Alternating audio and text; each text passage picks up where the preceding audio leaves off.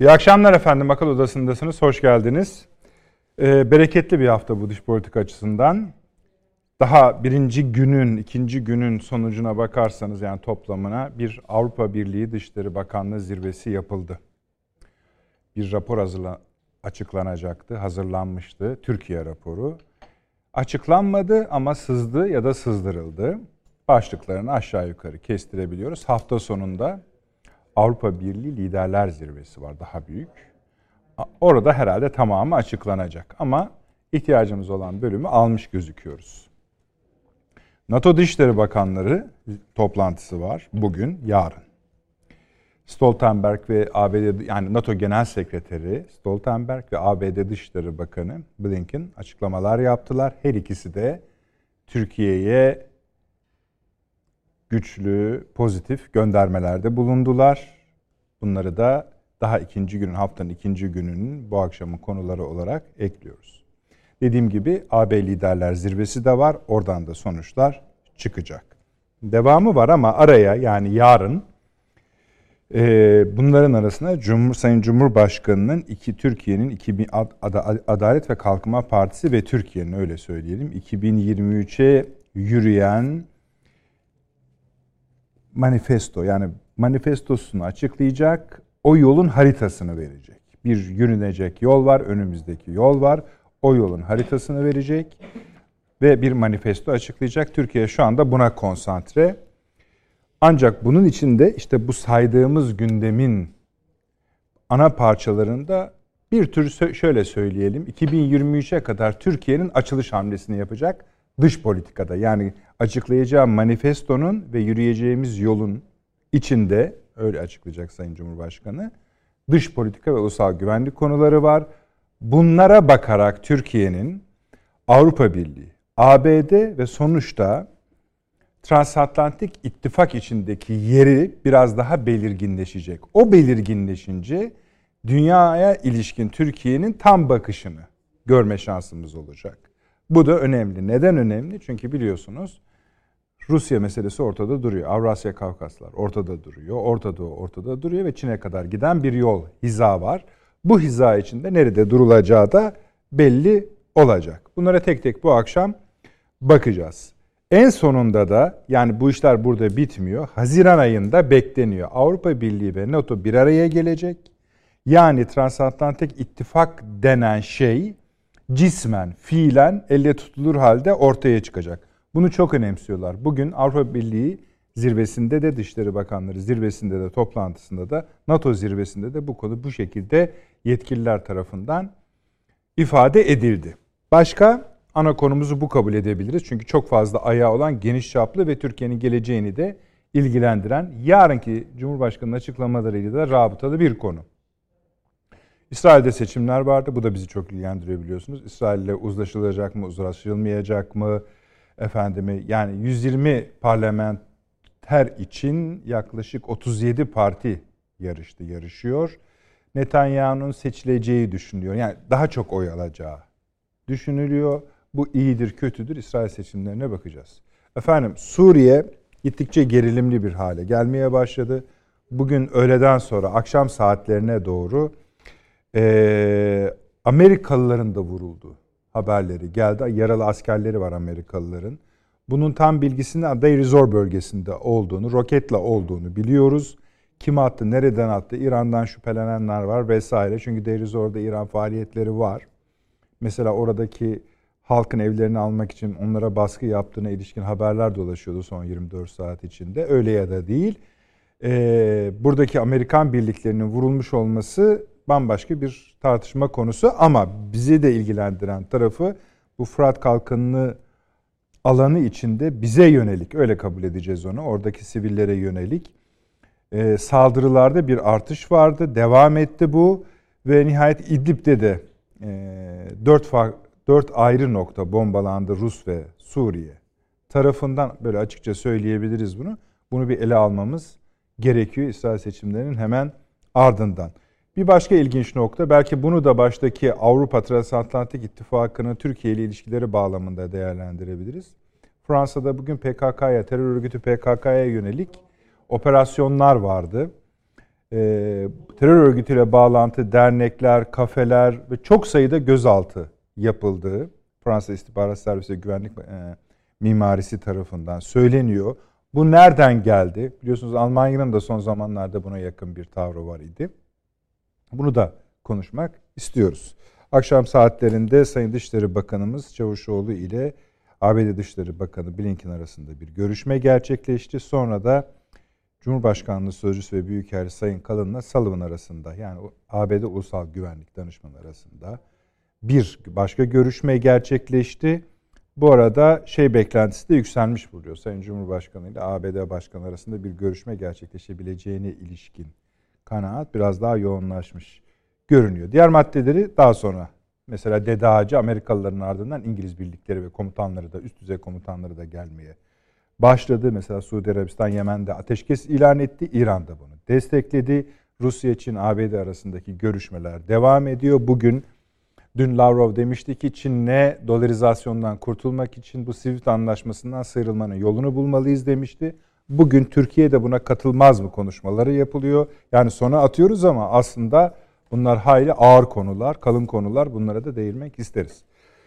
Sayın Avni Özgür hoş geldiniz. İyi akşamlar. Profesör Doktor Süleyman Seyfi Hocam hoş geldiniz. Bu akşam çok konumuz var. Ama herhalde en son konu daha çok ilginizi mi çekti? Öyle bakacağız artık. Doçent Doktor ve Emekli Tuğgen'e Sayın Fahri Erener Paşam burada. Paşam hoş geldiniz. Teşekkürler. Avni abi. Evet. Şimdi yarın açıklanacak manifesto. Evet. Yol haritası içinde bize düşen parçaların ağırlıklı olduğunu, bize düşen ağır parçalar evet. olduğunu biliyoruz. Yani dış politika ve ulusal güvenlik konuları var. Ancak demin saydığımız toplantılarda Türkiye'nin bir pozisyonu var. Bu evet. pozisyonu genellikle ABD-Türkiye ilişkileri kötü, Avrupa Birliği ilişkileri kötü diye tarif etmek arzusunda olan kesimler de var ama görüntü bugün hiç öyle değildi. Evet. Hem ABD'den gelen açıklamalar hem Avrupa Birliği'nin içinden gelen açıklamalar evet sızlanmaları devam ediyor. Sızlanıyorlar. Yani evet. işte bu HDP konusunda ayıp ediyorsunuz evet, vesaire evet. filan gibi ya da İstanbul Sözleşmesi meselesinde evet. sızlanıyorlar. Ama sonunda diyorlar ki işte önümüzdeki yol böyle bir yoldur. Bunu beraber yürüyeceğiz. Onları tahrik edecek bazı sorular filan da soruluyor. Hani bu konular önemli konular evet. değil miydi? Hani yaptırım yapmıyor. Öyle bir şey yok diyorlar. Anlıyoruz ki bu ortaya çıkacak rapor Arto NATO toplantısı galiba Türkiye'nin konuştuğu çok çöz... rahatsız olmayacak. Buyurun. Evet. Şimdi işte e... da buna uyumlu mu? Onu da soralım. Görelim yani diyorum. E, herhalde. Herhalde. Önümüzdeki yani üzerinde üzerinde günlerdir çalışılıyor çünkü Sayın Cumhurbaşkanı da üstünde çalışıyor. O bakımdan son derece önem verdiğini de biliyoruz buna zaten. Kendisi de manifesto dediğine göre yoksa normal kongre konuşması bu. Doğru. Esas olarak. Ama yol haritası da. Tabii yani Tabii. 2023'e dönük bir yol haritası. Bunun içinde her şeyin olmasını bekliyoruz. Tabii. Yani şurada şu adımlar atılacak. Şimdi esasında o yani her şey biraz normal seyrinde devam etse, ediyor olsaydı e, biz bunları konuşacaktık. Acaba neler olacak, neler olmayacak? İşte bu insan hakları eylem planının şeyi nasıl oldu? Sonra bu takvimlenecekti bu e, şey e, ekonomik reform hı hı. E, pro, paketi programı hangi tarihte ne olacak filan Lütfü Elvan açıklayacaktı. Onu bile sormayı unuttu herkes. Bugün açıklanacaktı ya da yarın açıklanacaktı. E, o, o tür bir gündem, gündem her şeyi ezer yani. Evet. Normal.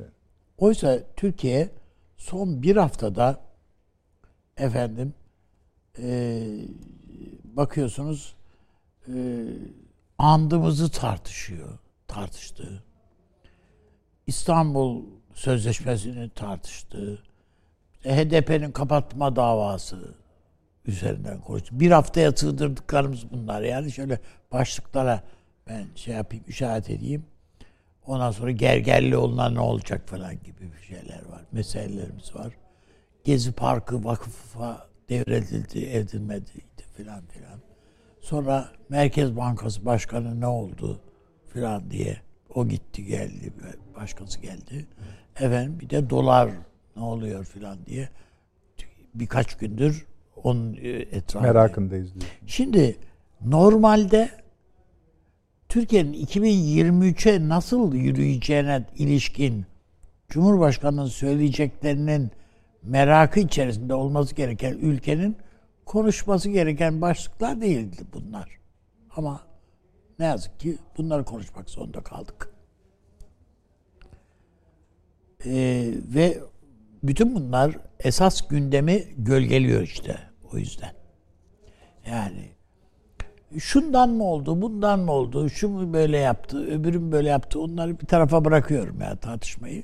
Onlar yani gündelik perakende Aynen konular halindedir. Ama e, Türkiye'nin temel meselelerini herhalde Avrupa Birliği de dahil, NATO dahil, bütün bu ilişkileri de dahil hepsini değerlendireceği bir manifestodan söz ediyor, ediliyor çünkü.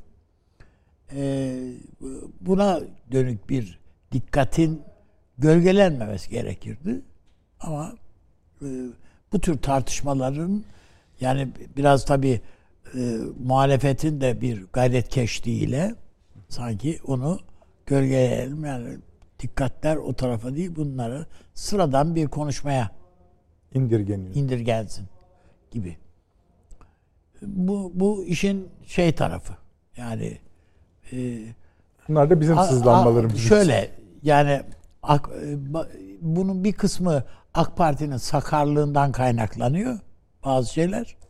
Bir kısmı da işte Türkiye'nin e, bölünmüşlüklerinden, iç siyasetin bölünmüşlüklerinden Bir kısmı da kötü niyetten ve kaynaklanıyor. kamplaşmalardan kaynaklanıyor. Evet. Kötü niyetten veyahut da işte muhalefet gayretiyle yapılan şeylerden kaynaklanıyor. Ee, öyle zannediyorum ki e, bu önümüzdeki perşembe günü herhalde bu yarınki manifestonun üstünde de konuşacağız. Epey. Yani işte başkası konuşmasa bile biz konuşalım. Çünkü önemli şeyler olduğunu, olacağını düşünüyorum. Az önce program açarken söylediğiniz gibi İbrahim Kalın'ın te- telefonla yaptığı görüşmeler var. Ee, Amerikan Dışişleri Bakanı'nın kendiliğinden yaptığı açıklama var. Türkiye e, kaybedilmemesi gereken bir müttefik.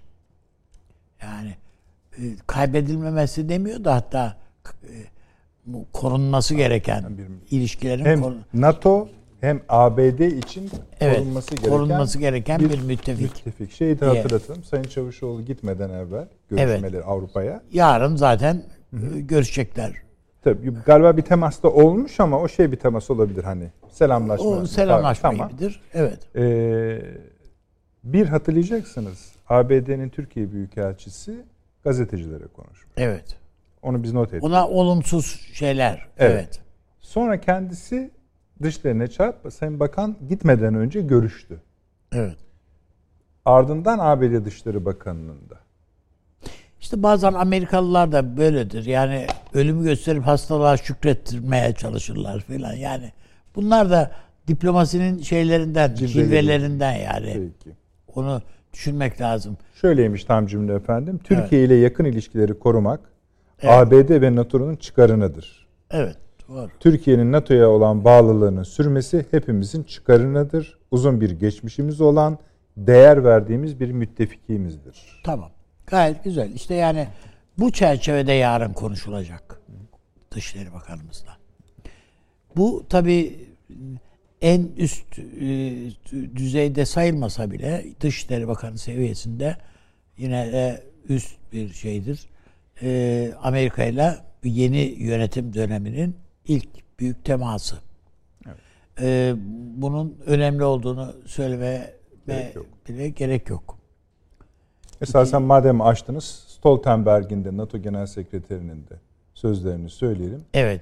O biraz Avrupa'ya kızgınlığı sürüyor anladığım kadarıyla. Avrupa Evet. Birliği'ne. bir- hala Türkiye'yi yerine oturtturamadınız diyor yani. Evet. Ya Evet. kardeşim demiş yani. Kuzeyde İzlanda, güneyde Türkiye, batıda ABD, İngiltere. Aynı Evet. şeyi tekrarlıyor. Evet. Bu ülkelerin hepsi Avrupa'nın korunması, savunması için Bunlar kritik elzem önemde. diyor zaten. Kritik önemde dediğine başka yok demek istiyor Evet. esasında. Yani sizin üstlendiğiniz bir şey yok diyor. Yok, tabii. Yani e, ben e, bunun önemli olduğunu düşünüyorum.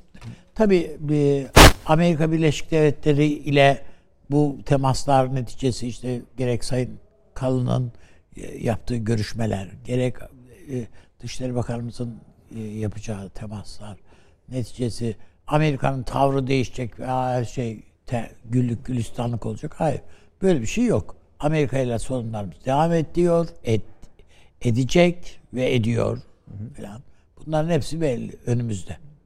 Ama Türkiye'nin giderek elinin güçlendiği bir veyahut da kartların güçlendiği bir döneme giriyoruz. Bir şekilde yani hani derler ya eğrisi doğrusuna denk geldi geliyor diye öyle oluyor. Yani o e, Akdeniz'de kurulan bir takım ittifaklar vardı. Onların boş, içinin boş olduğunu artık herkes görmeye başladı, görüyor.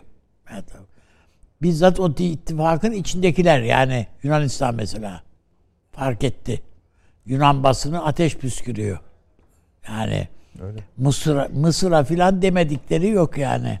Bu muydu filan diye. Filan. Öbür taraftan Mısır'da da kamplaşma var. Mısır iç siyasetinde bir kamplaşma var.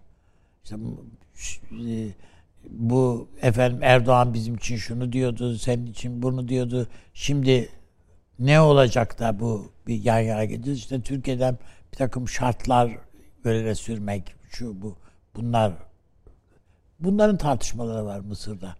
Ama neticede anlaşılıyor ki Mısır'da mesela Amerika baskı yapabilirdi. Bu Türkiye ile birlikte olmayın kardeşim. Bu Yunanistan'la olan kurduğunuz şeye devam et. Ya bunu devam ettirin. Biz de araya girelim. Bu Yunanistan bu e, Akdeniz'de sizin kaybınıza sebep olan şeyden e, vazgeçsin. Ama siz Türkiye ile yan yana gelmeyin diyebilirdi Amerika. Böyle bir telkinde bulunabilirdi. Hayır. Tam aksine. Yani onun için e, Türkiye'nin elindeki kartlar giderek daha güçleniyor diye düşünüyorum. Evet. Şimdi Fransa'yı da soracağım size ama şimdi mesela bu rapor biliyorsunuz bütün metni açıklanmadı ama Evet. başlıkları sızdı yani. Biliyorsunuz daha önce de sızdırılmış. Evet. Yani böyle bir gelenekleri var onların da. Artık ayıp saymıyoruz. Tabii onu. yok, yokluyorlar. Yani Yani, yoklarlar yani. Nabız tutuyorlar işte. Raporun çoktan Açıklayarak. bittiği de belli esasında. Tabii canım öyle. İlk gelen işaretler e, Bizim serbest ticaret anlaşması yani t- ticaret anlaşmasının yenilenmesine e, onay verecekler. Kesin. şunu konuşalım bence Avni abiciğim. Hatırlayacaksınız burada biz bayağı bir konuştuk Evet. Süleyman Hocam. Paşam hani bu en önemli toplantı bu toplantı. Evet. Hani buradan yaptırımdır, şudur, budur falan gibi bir Hayır. şeye dikkat edelim. konuşalım. Rezervde tutalım diyorlar ama. Güzel. Yani Yani, benim anladığım şu ama gelmeyecek. Evet, yaptırımlar gelmeyecek ama rezervde de tutuyoruz. Tamam. Ben Yani de şimdi size diyorum ha. ki bakın Evet. mesela HDP gibi bir mesele, PKK gibi bir mesela Evet. Avrupa'nın en hassas işlerinden biriydi. Evet. Şimdi ha öyle mi Ankara, Ankara daha iyi ediyor deyip O bile değil daha henüz. o bile değil daha. Daha henüz HDP ile ilgili Anladım. öyle bir şey yok. Ama PKK konusunda tavrın son derece değişti, ters yüz olduğu anlaşılıyor. Yani o kadar ki PKK ile ilgili operasyonlara Fransa'da başlandığını Fransa İçişleri Bakanlığı açıklayamadı. Bu da bütün Avrupa'da örgütün örgüt korkusundan kaynaklanıyor. Peki bunun manası nedir? Şöyle. yani şimdi- niye bunlar coştular mı diyeceğiz? Ne Yani diyeceğiz? şu niye coştular diye işte sebebi şu. Bir, bu artık başa bela. Bu tür örgütler yani terör örgütü e, başlangıçta böyle sizin e, o politikalarınıza denk düşüyor. Mesela Fransa'nın politikalarına denk düşüyor o, olduğu için destekliyordu. İşte e, Kürt araştırması yapmak isteyen Paris'e gidiyor. Orada e, hakikaten Türkiye'de de olmayan e, bir kütüphane var. araştırmalar araştırma merkezi var filan. Şimdi Allah'tan Türkiye'de bütün yani her neredeyse birçok fakültemizde bu tür şeyler kuruldu. Gruplar, şeyler, kaynak e, ihtiyacı kalmadı kimsenin. Ama şurası bir gerçek. Ee, bu ülkelerde saklanan örgüt elemanları Türkiye'deki eylemleri, Türkiye'yi hedef alan eylemleri destekliyor ya da kaçan bir takım militanlar burada sığınak buluyorlardı. Bunlar sığınak bulmakla yetinmiyorlar. Oradaki e, diyelim ki örgüt mensubu, örgüte sempati duyan insanlardan, iş adamlarından ya da orada işte esnaftan, şuradan buradan yani haraç alıyorlar. Bir eko, sektör oluşturmuşlardı. Yani bu örgütleri sadece siyasi eylem faaliyetleri diye bakmayın. Ee, Almanya'da mesela iş bulmuş, çalışmakta olan Kürt asıllı olduğunu düşündükleri her işçiden işçiyi haraca bağlamışlardı. Sokaktaki öyle iş adamı falan değil yani. İşçi. İş buldu, tak diye maaşından yüzde alıyordu örgüt. Şu kadar.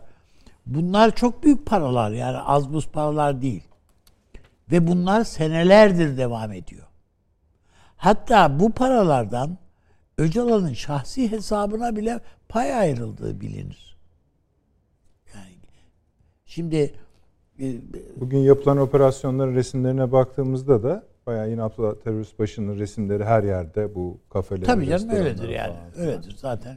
Peki biz bunu On, illa o bölge yani o ülkelerdeki bu terör örgütünün varlığından duyulan rahatsızlık Şu, olarak mı okuyalım? Kendi başlarına da iş açıyor çünkü bu. Bir. İkincisi neyi yapsalar Türkiye üzerine bir şey mesela insan hakları ile ilgili Türkiye'nin önüne bir şey getiriyorlar.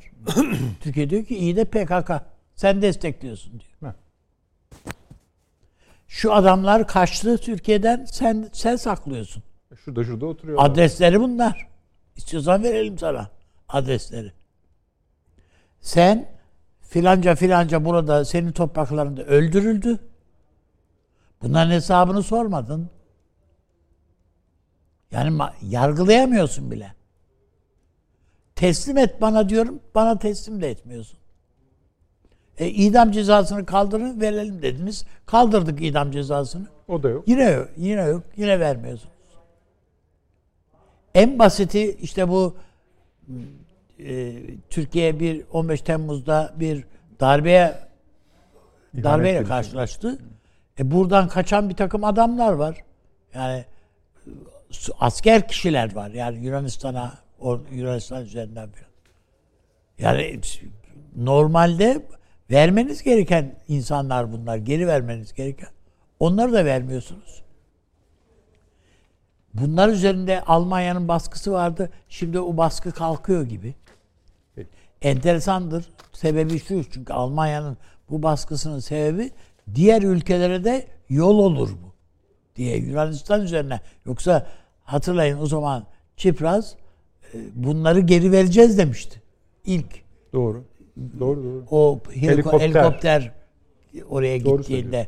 bunları vereceğiz demişti. Ama şey yapamayışının sebebi Almanya'nın ve hatta Avrupa Birliği'nin diyelim ona e, Yunanistan üzerine baskısı. Peki büyük soruyu da sorayım mı bu konuyla ilgili? Tamam bunlar iyi. iki tane sebep saydınız. Güzel evet. tamam. Üçüncü ve en büyük sebep olarak acaba bu ülkelerin Suriye, Irak pozisyonlarında bir değişiklik olur mu? Aynı yönde. Şu, Türkiye en azından şu var. Yani orada hmm. pozisyonlar nasıl yani büyük, olur bu büyük bir onu şey. bilemiyoruz ama sorduğumun far, ağır Türk, bir şey sorduğumun farkı Türkiye ile bir Orta Doğu'da eğer bir ihrapta yerimiz olsun istiyorsanız Türkiye ile birlikte olmak olmakta fayda var. Anlaşıldı. Ha yani eğer orada ben var olayım istiyorsan Amerika ile birlikte var olursan sadece alet olursun. Başka hiçbir şey olamazsın yani. Ama Türkiye ile olursan partner olabilirsin Türkiye'nin. Orada gerek yani petrol haklarıyla alakalı olarak aynı şey Akdeniz için de geçerli. Yani bunu biz mesela burada biliyoruz. Türkiye İsrail'le anlaşabilirse efendim işte bu boru hattı şu bu meselesi. konuşacağız abi. Veya Mısır'la ilgili. E şimdi bunların hepsinin biz daha rasyonel, daha akılcı çözümler olduğunu biz biliyoruz. Bunu biz mi biliyoruz bir tek? Bunu İtalya, İspanya, Fransa bilmiyor mu İngiltere? Almanya. Hepsi biliyorlar. Türkiye ile ortaklığın daha karlı. Bırakın siyasi tarafını işin ama ekonomik açıdan da daha karlı olduğunu bilmiyorlar mı? Hepsini gö- yani hem bilirler hem de ayrıca görüyorlardır da. Bunu biz görüyoruz. Bu. O kadar Yunanistan dahi görüyor bunu. Elinin altında tuttuğu o Rodos üzerinden, Girit üzerinden o nakil, doğalgaz nakli filan. Bunların hepsinin bir e, hayal ürünü halinde olduğunu ve e, evet masadan kalkabilirdi herhangi bir bahaneyle değil mi Yunanistan? Öyle. Bu e, istikşafi görüş- Görüşmeler. görüşmeler. görüşmelerde herhangi bir şeyinde ya bu Türkiye ile oturulmaz, konuşulamaz. Bilmem ne. Ama o masadan kalkmanın çok da şık bir şey en azından olmayacağını Yunanistan var. Üzerine de Yunan Dışişleri Bakanı ne dedi? Bir görüşer, bir görüşemedik uzun zamandır dedi. Değil mi? Yani, Özledim demedi ama olsun. Abi, d- ya e, bir vesileyle söylemiştim. Yunanistan'ın şu andaki başbaka, e, başbakanı da e, Mitsotakis de e, şeye e, babası e, albaylar cuntasında e, hedef halindeyken Türkiye'ye sığınmıştı. Peki. Devam edeceğiz abi. İsrail'e de devam edeceğiz hatta. Evet. Ee, Süleyman Hocam şöyle diyor bunların en sevdiği konulardır biliyorsunuz bilhassa Avrupa'nın. İşte yok İstanbul Sözleşmesi meselesinden doğan kadın hakları yani öyle bir şey yok da onu istismar etmek, HDP vesaire. Diyor ki Heiko Maas yani AB, A- A- e, Almanya Dışişleri Bakanı Türkiye'den gelen bu karışık sinyalleri bugün tartışacağız. Dün söylüyor. Ve diyaloğun sürmesini hedeflemeye devam edeceğiz. Yani aslında bunları görüşmeyeceğiz. Yani görüşeceğiz ama asıl hedefimiz o değil. Türkiye'li Bir yürü- parantez Tabii, bir şey söyleyeyim. Buyurun. Yani öyle ki mesela bu İstanbul Sözleşmesi ile alakalı bu Türkiye'de AK Parti içinde de çünkü bu konuda şeyler var, e, itirazlar var. E, ne oldu, ne bitti filan diye. Keza İstanbul'da bir takım şeyler işte Danıştay'a başvurular, şunlar bunlar olabilir. Veya bir takım e, sivil toplum kuruluşlarının yani Türkiye'de de bu konuda böyle bir yekpare bir görüş olmadığını yani bu konunun bitmediğini daha Tü- Türkiye'de en azından başka bir formatta bunun yenilenebileceği. Tamam. İşte Ya- AK Parti bile kalktı dedi ki Ankara Sözleşmesi söz etti, değil mi? Ha, ya ben işin o tarafına çok bakmıyorum ama baktığım şey Yani şu. bunlar Avrupa Birliği'nin gündemine Tabii. iletiliyor yani bu tür Elbette. Ama onlar dahi bunu biraz daha hafif yani göğüsleyerek konuşuyorlar. Evet. Onu söylemeye çalışıyorum. E, ABD'den gelen açıklama da o yönde. Yani evet hayal kırıklığına uğradık. Peki. Yani biz dış politikada bunun ne anlama geldiğini biliyoruz hayal kırıklığına uğramanın. hemen hemen hiç. Süleyman Hocam buyurunuz. Estağfurullah. Bu Türkiye Avrupa Birliği ilişkileri, Türkiye ABD ilişkileri tek başına münferit olarak bence değerlendirilmemelidir. Peki. Ne katacaksınız? Şunu katmaya gayret ederek Buyurunuz. bakıyorum ben. Ee, Avrupa Birliği Türkiye ilişkileri Avrupa Birliği Amerika ilişkilerinin fonksiyonudur. Tamam. Şimdi akla hemen merhum Mahir Kaynağ'ın böyle e, bir manada değerlendirmelerindeki amentü gibi karşımıza çıkan bir değerlendirme e, kodu Gibi geliyor. geliyor. Yani Avrupa Birliği ile Amerika Birleşik Devletleri arasında büyük bir rekabet var ve bu rekabet bugün de muhtemelen devam ediyor ve Türkiye bu rekabetten dolayı kendisine alan açabilir. Evet.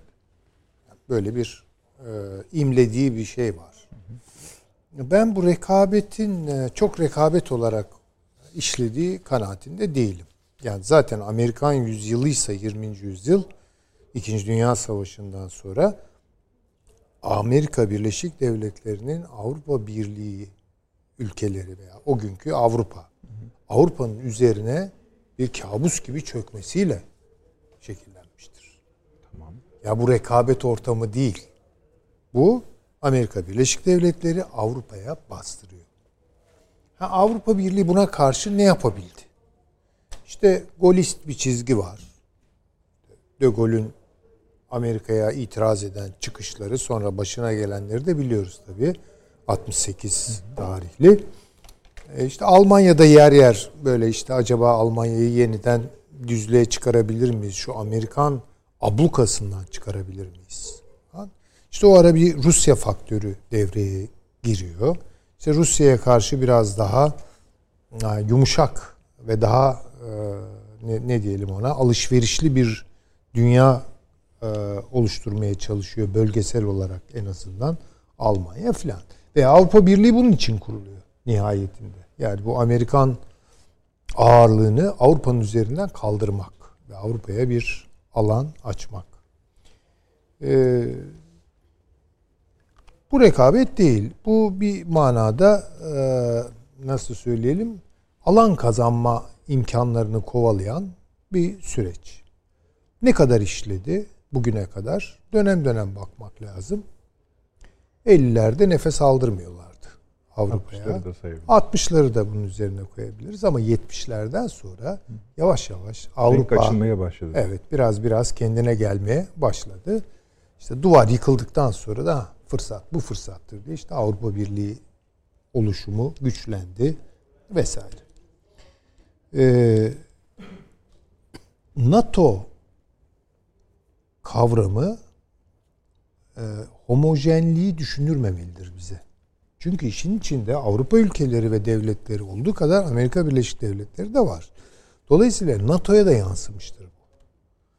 Yani Avrupa'da NATO'nun varlığı veya genel olarak Avrupa'da Amerika'nın asker varlığı, askeri varlığı Avrupa için daima bir şikayet konusu, bir sızlanma konusu. Özellikle Almanya. Ordusu yok. Hala statüsü, işgal statüsü vesaire.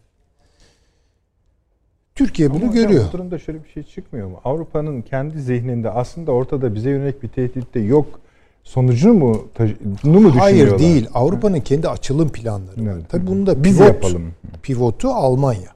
Yani dolayısıyla Türk Türkiye Almanya ilişkileri çok inişli çıkışlı ilişkiler. Yani bunu görmemiz lazım.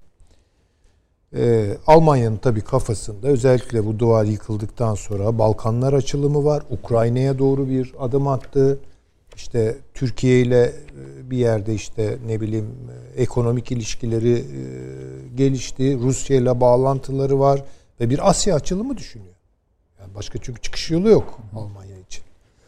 Fransa'nın ise doğrultusu daha çok Afrika'ya doğru ve biraz da Akdeniz'le ilgili bunu biliyoruz. bağlamda bu akşam Rusya'yı farklı konuşmak zorunda kalacağız galiba. E konuşabiliriz. Çünkü şu evet. sebepten dolayı bir bu swap meselesini ben çok önemsiyorum. Çünkü Çin görüşmesinden sonra geldi ama bugün Rusya'dan yapılan bir açıklama var. Biz Avrupa Birliği ile kurumsal ilişkilerimizi kaybettik dediler.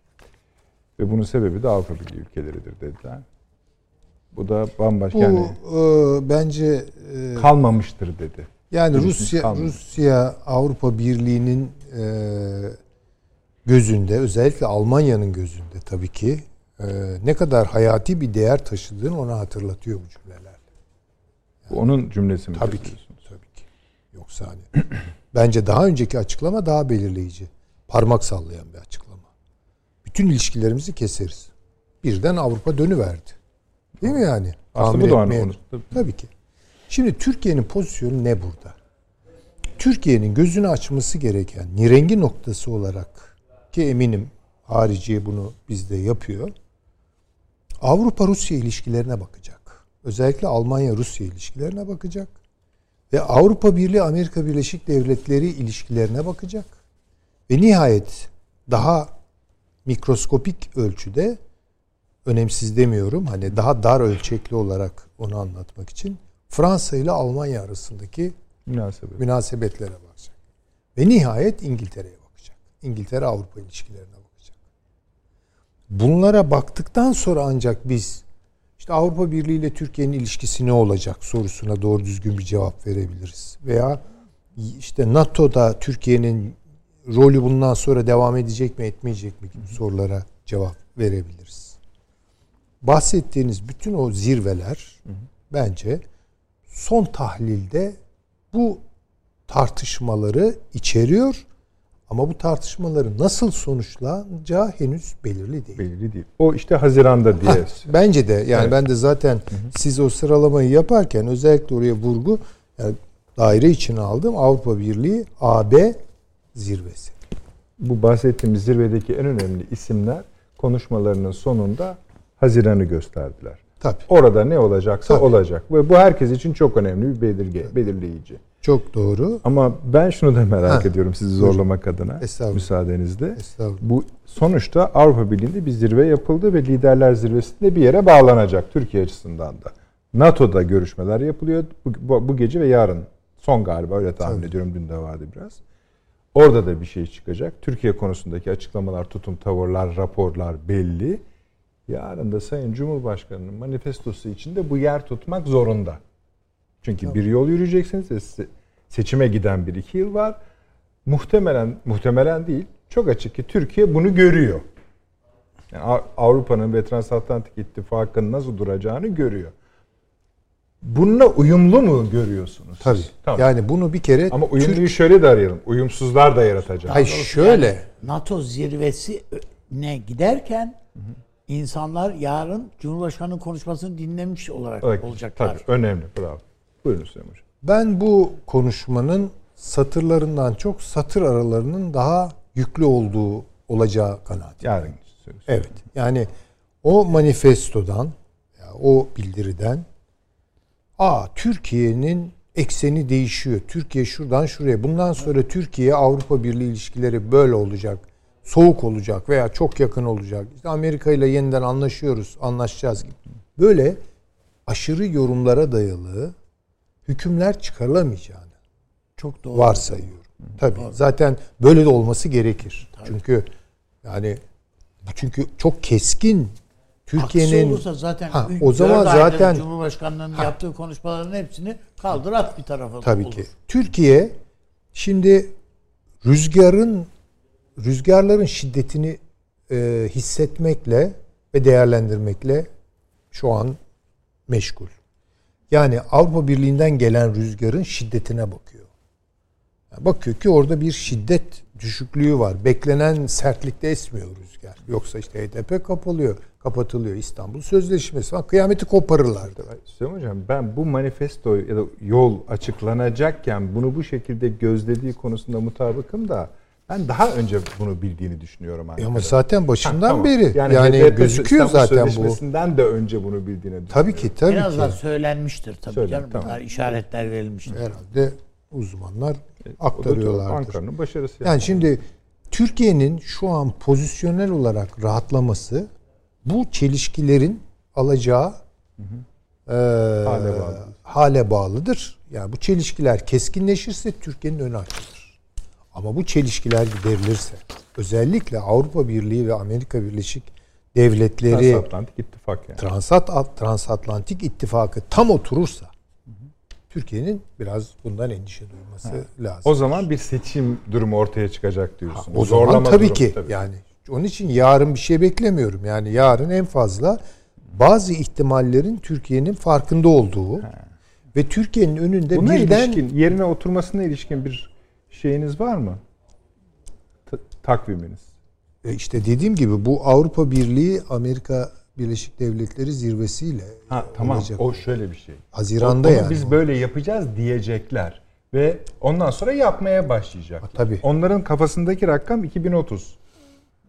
Kimlerin İşte e, NATO'nun yani Transatlantik İttifak'ın sizin kaygılandığınız hale diyelim. evet Oturtulma tarihi bu esasında. Hedef tarih bu. Ama başlar. Yani eğer bu zirvede bir öyle- anlaşma Tabii. sağlanırsa adımlar atılmaya Ha, başlar. doğru, tamam. O- Ondan sonra Doğru. işte göreceğiz ki evet Rusya'nın başı daha Doğru çok ağrıyacaktır. Çok daha fazla ağrıyacaktır.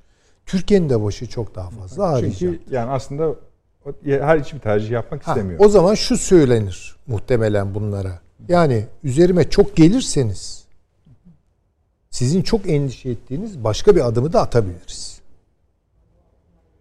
Şu vurgulanacak. Perşembe günü sağlamasını yaparız inşallah. Ee, Türkiye'nin zannettiğiniz kadar çaresiz olduğunu düşünmeyin. Türkiye'nin seçenekleri var. Ee, sizden gelecek e, rüzgarın sertliğine, soğukluk derecesine bağlı olarak Türkiye gerekli adımları atar. Yani İkinci Dünya Savaşı'ndan e, işte o 1940'larda İsmet Paşa bunu söylediyse yani. Biz haydi haydi şimdi bunu gene söyleyebiliriz.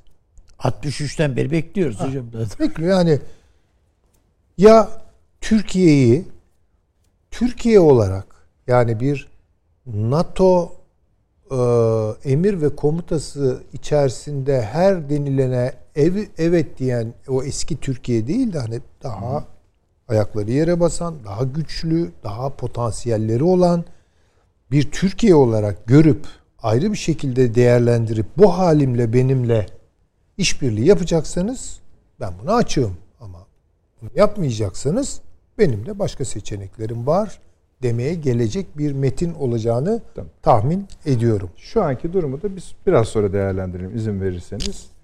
Ee, Ben hoca bir e, paşama geçmeden hocamın sözü üzerine bir şey ekleme de yapayım. Bu son derece Buyurun. doğru bir değerlendirme. Belki bu kadar hocamın söylediği kadar net cümleler görmeyeceğiz belki yarın.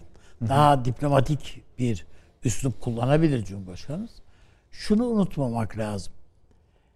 Eğer bugün Avrupa Birliği HDP tartışmalarında bir elinde körükle gelmiyorsa üstümüze ve Avrupa'da PKK göğe dönük operasyonlar başlamışsa bunların bir sebebi var. Ya bu tamamen boş değil. O yüzden HDP'nin esas telaşı budur. Yani ya Selahattin Demirtaş mahkum oluyor, bilmem ne oluyor, şu oluyor, bu oluyor. Batı basınında bir şey yok ya. Ya Tabii, sen tabii, de takip tabii, ediyorsun. tabii. Var mı? Çünkü yok burada- yani hani işte onu zaten konuşmaya Evet, gayret şunu ediyorum. e, Ha, bir- paş- paşanın buyurun, buyurun. e, söz hakkını e, onu- almak istemem ama izninizle bir iki küçük cümle söyleyeyim. Yani söyleyeceğim şey şu. e, Avrupa Birliği, Amerika Birleşik Devletleri'nin arasındaki ilişkiler de 1950'lerdeki gibi değil. 1960'lardaki gibi değil. 1970'lerdeki gibi değil. Hani Amerika'nın da Avrupa'yı kontrol etme kapasitesi, gücü, imkanları bir hayli azalmış vaziyette. Yani dolayısıyla önce bunların kendi aralarında anlaşması son derece zor. Bu transatlantik bağının kurulması. Ee, ama bunun yerine neler gelebilir bunları belki tartışabiliriz. O da büyük ölçüde enerji yolları ve yeni ticaret yolları üzerine Biraz da Çin mi diyorsunuz yani? Elbette. Peki. Paşam buyurunuz. Ee, öncelikle e, tabii yarın açıklanacak e, manifestonun e, Türkiye açısından önemi olacaktır ama Amerika açısından ben e, fazla bir önemi olmayacağını düşünüyorum. Çünkü Amerika e, harekat planı uygulamaya soktu. Sadece iki hafta içinde e, yapılan gezileri, ziyaretleri ve tatbikatları ve oluşturulan komutanlıkları düşündüğünüzde Amerika Birleşik Devletleri 3. Dünya Savaşı'nın şu anda organizasyonunu yapmakla uğraşıyor.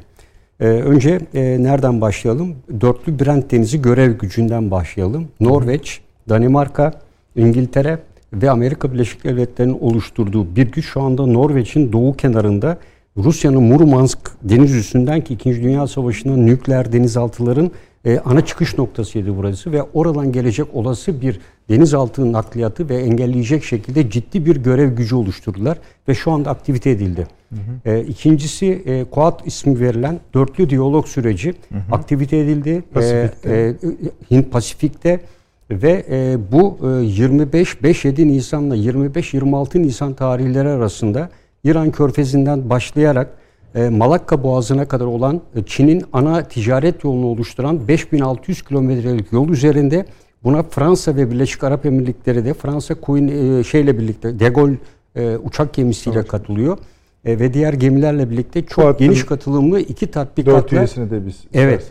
E, burada e, Fran- e, Amerika, Hindistan, e, Güney Kore ve Avustralya. Japonya. Şey Avustralya, ve Japonya. E, Evet. Bu dörtlü bu dörtlü Kuat e, kısa adıyla dörtlü Böylece diyalog dünya grubu üzerine diyorlar. iki tane evet. büyük raptiye saptadınız. Birisi Brent Boğazı üzerine, öbürü Evet. de Yani iki köşe.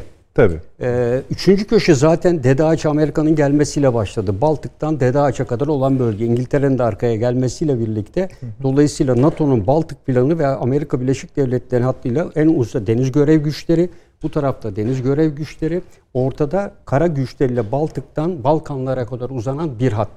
Bunun dışında başka neler oluyor? Bunlara bakalım. Ee, Amerikan Savunma Bakanı Austin ilk ziyaretini nereye yaptı? Hawaii'ye. Hawaii'de ne vardı? Hint Pasifik Kuvvetler Komutanlığı'nın karargahı var. Arkasından nereye gitti? Güney Kore ve Afganistan'a gitti. Yanında şey de vardı galiba. Dışişleri Bakanı Hayır, Dışişleri? Bakanı, e, Dışişleri Bakanı direkt şeye gitti. E, Japonya'ya. Ha, ama aynı zamanda mı? Aynı zaman. Ha, yani tamam. iki gün arayla gitti. E, onun arkasından e, Alaska'da biraz gündemden kaçan bir görüşme oldu Çin'le. E, biliyorsun Çinli yetkililer Dışişleri Bakanlığı Vallahi şeyle biraz bir araya geldiler. kaçan şu. Bütün dünya takip etti de biz hiç Biz etmedik, Biz evet. yani, Yani, e, bizim programımız baktı çok da. önemliydi. Evet öyle. Ee, daha bunun bazı konuları daha var ama şu net. Amerika iki cepheli bir savaşa hazırlanıyor. Amerika bugüne kadar iki cepheli savaşı bir kere yaptı. Japonya ve Almanya'ya karşı. Yüzde yetmiş ağırlıkla Almanya'da gücünü kullandı. Oran olur makalelerde yüzde otuz Japonya'ya. Ama şu anda iki cepheyi bir anda yürütecek güç yok. Çünkü e, hesaba katılmayacak uzay, siber saldırı vesaire gibi birçok unsurlar var. O yüzden ciddi bir şekilde bir müttefik ve ortak ihtiyacı var. Hint Pasifik'te ve e, Batı'da dörtlü Brent e, denizi e, deniz görev gü- gücü ismini de verdiler. Bu da NATO'dan ayrı bir yapılanma esasında. Yani o Na- NATO kapsamında bir yapılanma da değil bu. E, dolayısıyla bununla birlikte NATO içi ve NATO dışı bütün güçlerini şu an kullanmaya başladı. Bir de önemli bir şey var. Ee, Anglo-Sakson 3. ittifakını da oluşturdular. Ve İngiltere ayrıldıktan sonra 2022 yılında İngiltere bütün gücüyle ki bugün de e, iki gün önce de resmen açıklandı. İngiltere ve Amerikan donanması ortak bir görev kuvveti oluşturuyor 2022'nin ilk yılında. Ve, e, yeni nesil gemisi e, Queen Elizabeth'te ve görev gücüyle birlikte Amerikan uçak gemileriyle birlikte görev yapacak Pasifik'te. 2022'nin ilk yılları. Dolayısıyla e, bu çevreleme devam ediyor. Diğer bir unsur e, e, Doğu Akdeniz'de de Amerika faaliyetlerine devam ediyor. Güney Kıbrıs Rum yönetimiyle bakın bugün Türkiye ile tatbikat yapan uçak gemisi nereye gitti? E, Sula Körfezi'ne gitti, Girit'e gitti. Girit'te ne yapıldı? Güney Kıbrıs Rum yönetiminin özel kuvvetleriyle Amerika tatbikat yaptı. DEDAŞ'taki gücünü daha perçinleştiriyor İngilizler de oraya geliyor. geldiler. Evet, Karadeniz'de tatbikatların sayısını arttırdı. Ee, bunu gözden uzak tutmamak gerekir. Ee, bütün bunlara baktığınızda e, Amerika Birleşik Devletleri net bir şekilde iki cepheli bir savaşa hazırlanıyor. Ve şunu da yapıyor. Çin'le olan görüşmesi Amerika Soğuk Savaş döneminde yaptığı en önemli başarılardan biri Çin'le Rusya arasını ayırmak olmuştur.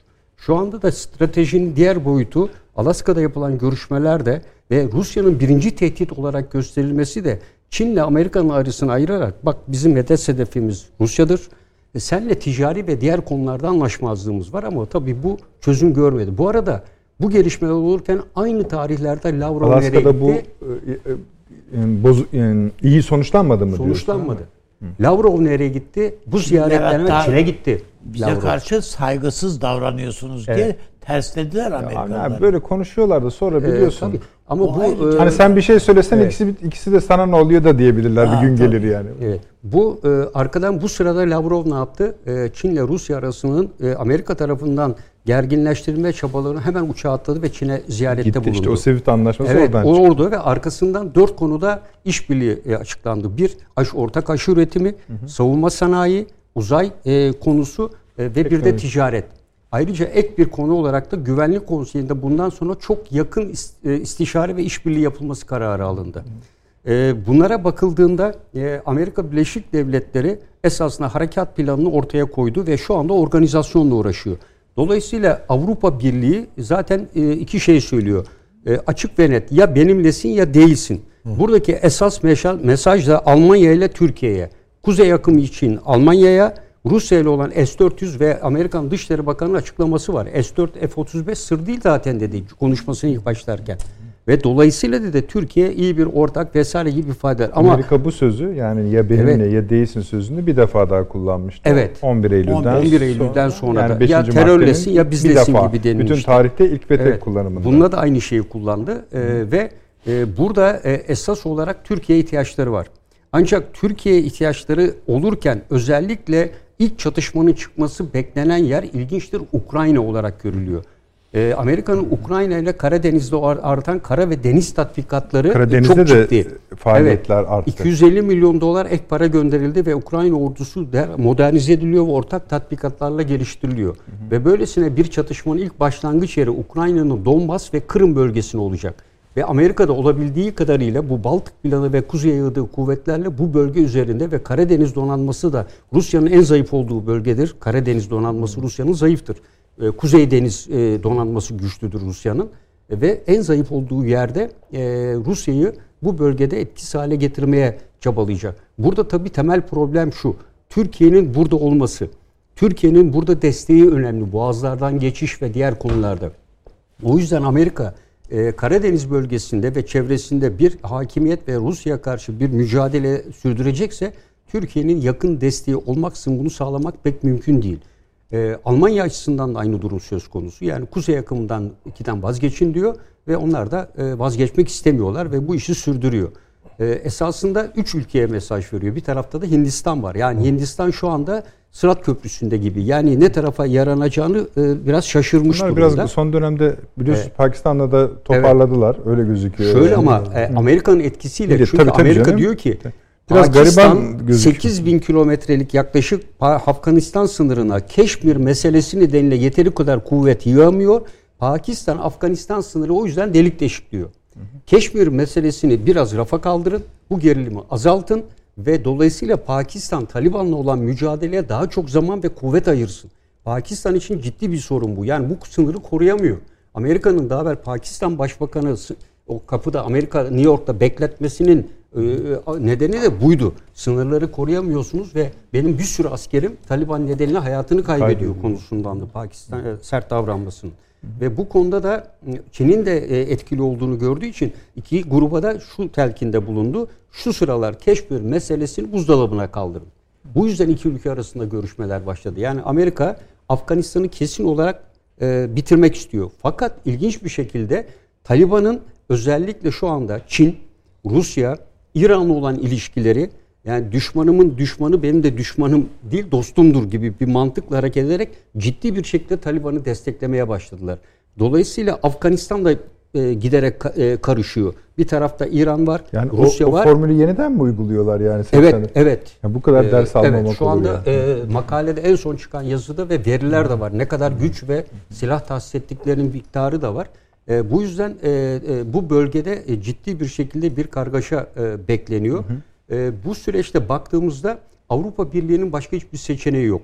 E, Avrupa Birliği e, bu konuda İngiltere zaten Anglo-Sakson şeyle ben diyor Avrupa ile hiç ilgilenmiyorum diyor ve bütün gücünü şu anda Amerika ile bütün konularda planlarını ve anlaşmalarını hazırlamış durumdalar ve Pasifik'e gidiyor. Benim geleceğim diyor Pasifik'te ve zaten o açıkladığı stratejiyle de e, güçlü Britanya, e, Büyük Britanya sözüyle de temel hedef Pasifik'te güçlü olmak. Yani eski Büyük Britanya İmparatorluğunu tesis ederken Anglo-Sakson ittifakı ile birlikte bunu oluşturmak ve Çin'e karşı burada onu hareket edemez hale getirmek. Bakın Çin'in en aktif olduğu Malakka'dan geçen Boğaz üzerinde Malakka bir aylık bir tatbikat. En önemli inci Tabii. tanesi. Hı. Yani Şey, ucu. bu e, Çin'i çevreliyorlar şu anda. Bütün bunlarla. Rusya'yı aynı şekilde bakın orada bir görev bu tarafta bir görev gücü e, Akdeniz'de bu faaliyetler var. Baltık e, hattı tamamen kapatılıyor. E, Karadeniz'de faaliyetler artıyor. Ukrayna'yı bir şekilde bir vekil güç olarak Rusya'nın üzerine salacak Amerika. Ve bunu da gelişmelere göre destekleyecek. Şu anda Ukrayna'nın tüm planı e, Donetsk bölgesi e, ve Kırım. Peki paşam Ee, bunu teşvik şöyle edecek. yaptınız. Ee, beş coğrafi nokta üzerinden hareketlenerek altına bir seri ülkeyi de sıralayarak üstüne de şöyle bir başlık koydunuz. Amerika Birleşik Devletleri çift taraflı yani iki başlıklı, İki cepheli. iki cepheli, üç, Üçüncü Dünya Savaşı'nın hazırlıklarını Tabii. yapıyor dediniz. Ee, tabi bu savaşın illa bizim anladığımız anlamda böyle nükleer silahlarla falan olmasına da gerek yok. Böyle bir hazırlık yapıyor diyorsunuz. Ee, mesela e, bunun mesela Çin'e yönelik olma Çok zayıf. E, Çin'e karşı çünkü e, Çin şu anda e, Amerika Birleşik Devletleri ile ve üstelik bir de İngiltere'nin desteğiyle e, güç mukayese yaptığınızda böyle bir savaşı ne nükleer silah gücüyle ne de diğer güçleriyle sürdürebilecek bir yeterlikte değil. Dolayısıyla Çin'in daha silahlı konuyu kuvvetlerin şey modernizasyonu en az 3-5 yıllık süreye ihtiyacı var. Hatta 5 yıl gibi ortalama hesaplar çıkarılıyor. Dolayısıyla Çin'in zaman ihtiyacı var. Şimdi ben şöyle bir e, parçalara e, büyük kısmına katılıyorum sevgili paşam. Bunlardan birisi mesela Hindistan-Pakistan meselesinin Evet. hallolması. Ben de tamamen sizinle aynı düşünüyorum. O bölümü hallederek pekiştiriyor. Evet.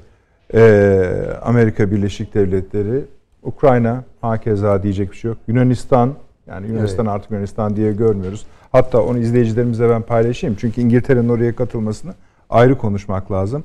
ABD'nin Avrupa ve Avrupa Afrika Kuvvetleri Komutanı General Christopher Cavoli ve İngiliz ordusu Plan ve Harekat Komutanı Kor General Ivan Jones DEDAŞ'ta bir araya gelecek ordularıyla birlikte. Ben Şimdi bunlar paşam- a- a- ağır işlerdir. Buyurun. Evet. Ben paşama bir şey sormak istiyorum. Yani e, Rusya ile ilgili şeyleri e, te- tespitleriniz şey Amerika Birleşik Devletleri tespitlerinize bir itirazım yok. Yani mutlaka onlar bir şey güzel bir tahlille analize dayanıyor. Ben yalnız burada ya bütün bunları planlayan Amerika'nın ya bir kere bunları zaten planlamaya gücü var mı Amerika'nın hakikaten? De Ya ki bu kadar- planladı diyorsunuz. Ya varsa ki planlayalım. Planladı.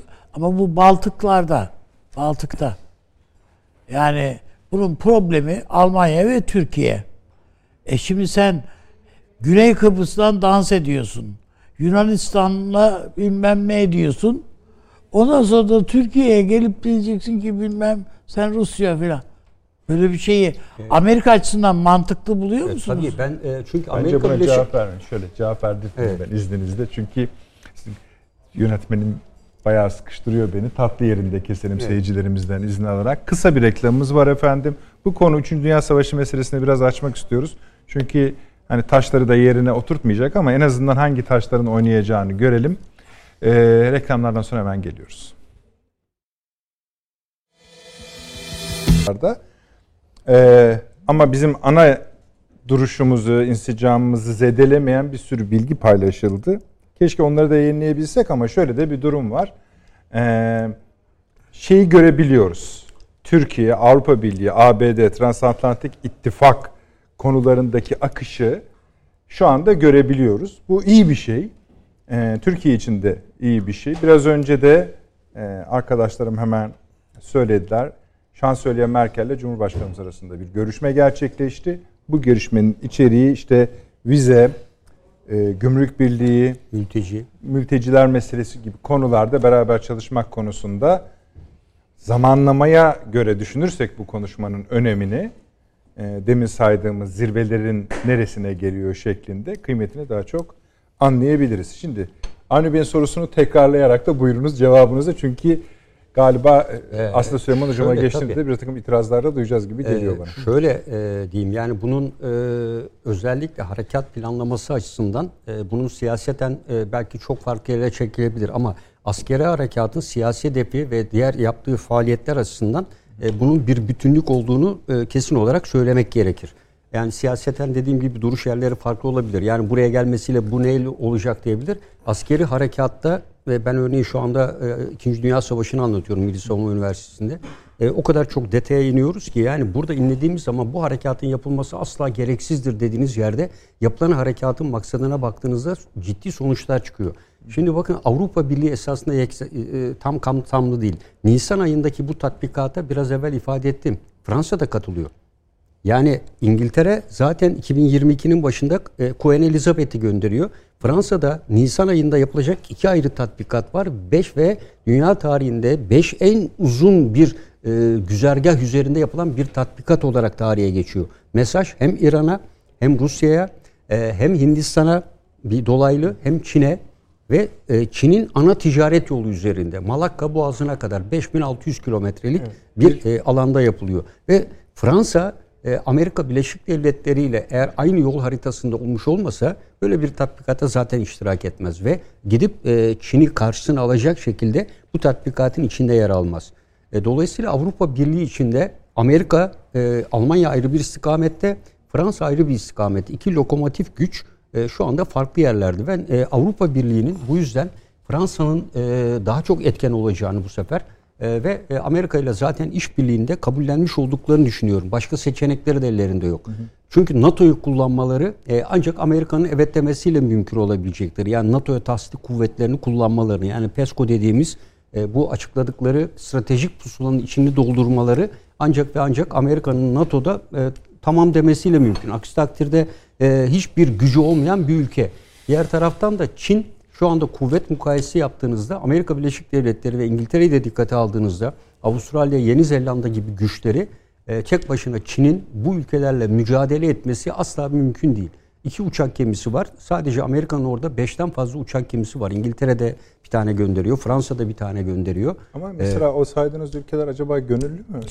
Şimdi, İngiltere gönüllü. Yani İngiltere açıkladı zaten. Mesela ben Yeni Zelanda, Avustralya dediniz. Avustralya, İngiltere, İngiltere yeni, Yeni Zelanda dolayısıyla yere, oynuyordur o Tabii. oyunu. Yeni Zelanda İngiltere için bu, çok bu önemli bir Çin ülke. arasında Tabii. özel bağlar var abi. Tabii yani işte. mesela Çin'in orada çok büyük arazileri var, tarım arazileri şunlar ve Ama bunlar işte Avustralya'yı geçimini... kuşattı resmen evet, Çin. Peki. Yani evet. e, hatta resmen tehdit ediyor. Yani bütün ticaretle al, alımlarını durdurdular. Tavuk alacaktı. Tavukları almıyorlar.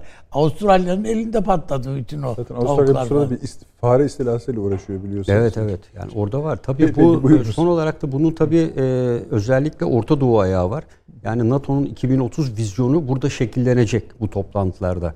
Yani bu ile NATO e, en önemli konuda harekat alanını artık sadece e, NATO'nun üye ülkelerle sınırlandırmayacak. Yani bunun dışına çıkacak. Hep bunu konuştuk. Kuzey Afrika. E, şu anda Kuzey Afrika'da Wagner bir şeyler yapıyor biliyorsun. Gazetelerde iki gündür yer alıyor. Sirte ile Cufra arasına bir hat çekiyor. Bu tespit edildi ve medyada yoğun bir şekilde ve... Bunun sebebi NATO'nun farklı bir boyutla orada yer alacak olması mı? Orada yer alacak olması bir Rusya'ya karşı e, güç mücadelesini giderek artıyor. Evet. Bu bölgede Rusya bu bölgede bir üs oluşturmak istiyor. Ya Mısır'daydı ya burada. Burada oluşturmasının nedeni Avrupa Birliği'ni önemli göç yoludur burası aynı zamanda. Afrika'dan gelen göçmenlerin yoludur. Afrika'ya hep bir koz olarak kullanma heves ve arzusu da var. Dolayısıyla Wagner bu ayrımı yapmak suretiyle üstelik hükümet seçilmiş, Amerika devreye girmiş, bir anlaşma imzalanmış, e, seçime doğru giden e, bir süreç başlamışken Wagner'in durduğu yerde bu hamle böyle bir hamle içerisine girmiş olması e, bu süreçte son derece bir, e, ilginç. NATO'nun yeni varlığı Afrika'da Afrika olacak. Afrika ve Orta Doğu. Ee, Irak'taki o, misyonun genişlemesi yani, Irak'taki, Irak'taki misyon yani ne demek bu? E, Irak'taki misyon e, genişlemek suretiyle Suriye'yi içine alacak şekilde. Çünkü burada hmm. Rusya'nın yeteri kadar kara kuvveti yok. Bir tane kuravizörü var ve sık sık arıza yapan e, bir bu kura, oradaki NATO misyonun başında kim olacak? Bun, buradaki e, harekat alanı olarak adlandırdığınızda muhtemeldir ki ben Türkiye'nin olacağını düşünüyorum. Yani bu Tabii, e, hocam e, işte benim de sorum orada oydu size. Hmm. Yani Türkiye'ye orada bir mis yani önemli bir şey e, rol Dikkat biçiyor, edin. düşünüyor diyorsunuz. Evet. Evet. E, onun için mi Güney Kıbrıs'la cilve yapıyor bize? Güney Kıbrıs'ta başlayan şey Pompeo döneminde başladı. Yani Trump döneminde başladı. Yani Biden döneminde e, Güney Kıbrıs'ta o kadar e, ciddi bir ilişki yok. Yunanistan'a dede ağaça çıkarılanlar da Türkiye ile hiç ilgisi yok. Bunu ben geç programda da söyledim. Bu tamamen Rusya'yı Baltık hattıyla birleştirmek amaçlı bir kuvvet yığılmasıydı. Eğer doğru, orada Trakya olsaydı Trakya ile Türkiye için doğru, yeniden işbirliği yapılacaktı. O hat öyle. Yani dolayısıyla diğer hatların da bir işbirliği yapılması Girde vesaire gibi yere Akdeniz'e doğru inebilecek ve Akdeniz'den çıkacak Rus kuvvetlerini engellemek. Ege Denizi'nden. Temel amacı bu. Yani şu an Amerika bütün teşkilatlanmasını Rusya'ya karşı yapıyor. Bu arada elbette Çin'in olası çıkışları olabilir diye de e, ağırlık merkezini iki cephe üzerine yığmaya çalışıyor. Peki siz e, yani bir asker gözüyle Rusya'nın bunu okumadığını düşünemezsin. Rusya okuyor ama Rusya en zayıf anında yakalandığını düşünüyorum. Yani yaptırımlar nedeniyle yani Belarus dolayısıyla evet Moldova Belarus olsun, Moldova olsun, Ukrayna olsun Ukrayna. e, ve e, diğer bölgelerde ve Sibirya'nın doğusu ve bütün Ya bölgelerin mesela bu Azerbaycan işi Evet. Rusya'nın zaafından mı? zaafı, bence zaafından kaynaklanan ikincisi de muhalif liderle ilişkin olan ve toplumda e, bir Arap Baharı gibi bir kalkışmanın olası Peki beklentileri bu de var. üçlü şey e, yani Türkiye, Rusya, Katar O Suriye odaklı. o da, hayır yani o da mı Rusya'nın bölgede başka 50 50 50 habire boş el boşaltıyor Rusya habire. Ama bunda e, Amerika Birleşik Devletleri'nin Yani belki Türkiye oluyla, elini e, güçlendirirken oluyla- Rusya Hayır, el onun desteği var boşaltıyor. ama doğru O, onda desteği var. O oradaki e, anayasa görüşmelerinin bir an önce 5. oturumu falan yapıldı. Hala bir sonuç yok. Bunun bir an önce alınmasını istiyor işte. Bugün de Amerikan te- e, askerlerine saldırı oldu. E, ki ilginçtir. Onun saldırının olduğu yerde Ruslar da iki hafta evvel, bir hafta evvel oradaki ilk kez bir petrol alanını ele geçirdiler. evet. Şu anda orada Amerikan askerleri, Rus askerleri ve hemen ilerisinde de DAEŞ var. PKK da var. Yani dar bir alanda e, iki tane devlet, bir terör örgütü, iki de terör örgütü var. Yani yan yana duruyorlar ilginç olan bir coğrafyada. DAEŞ çölde saklanıyor. E, operasyon e, eylem yapıyor, tekrar geri gidiyor. Şimdi ben Rusya'nın Evet. okuyamadığını düşünmüyorum. Rusya okuyor, açmazları var. Evet, Bazı evet, alanlarda da iyi hamleler yapıyor. Bir tek belki Paşam da şurada ayrılabiliriz. Mesela Kafkasya'da bir iyi hamle yaptı. Yani Hayır, oradaki- o hamlesi Heh. iyi, zafiyet açısından değil. Burada e, hamleyi e, zamanlama açısından e, hatalı yaptı. Yani burada e, Laçin koridoru ve diğer konularda e, tam devreye girerek esasında Türkiye'ye Azerbaycan'ın kafasında soru işareti oluşturdu. Buraları tam anlamıyla serbest bıraksaydı o zaman Türkiye, Azerbaycan ve Rusya arasındaki ilişkiler daha gergin olabilirdi. Şu anda Türkiye'de de Azerbaycan'da da Rusya'ya karşı ciddi bir güvensizlik oluştu burada. Her E, halükarda ama şunu hissedebiliyoruz. Bir doğum anı var sanki. Evet. Yani o- onun sancıları yaşanıyor. Ha o ayrı tamam. Onu o, sadece- o doğru. mesela Ama şey- ben Biden'ın bu kadar kararlı bir siyaseti temsil temsil edebileceğini, edebildiğini ve adam yani Ona ne zaman kalmış? Yani akıl yaşta değil baştadır demişler yani. Onun için Şimdi Her ne kadar şöyle bir şey. Yani de. Biden'ın önünde bir tane sorun var. Yani Allah ömür versin yani bir şey Hayır. demiyoruz ama. tamam merdivenleri karıştırmıyorsunuz lütfen. Evet. Süleyman Hocam buyurunuz.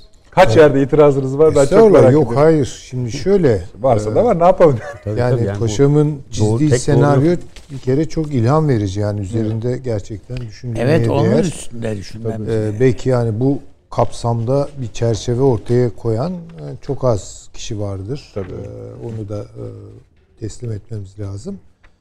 Ee, ama benim bazı tabii e, Buyurunuz. sorularım var. Yani bir kere eğer bunu bir soğuk savaş ve 3. Dünya Savaşı gibi bir savaşa giden süreç olarak mı değerlendireceğiz? Yani savaş mı var? Yani şunu mu söyleyeceğiz?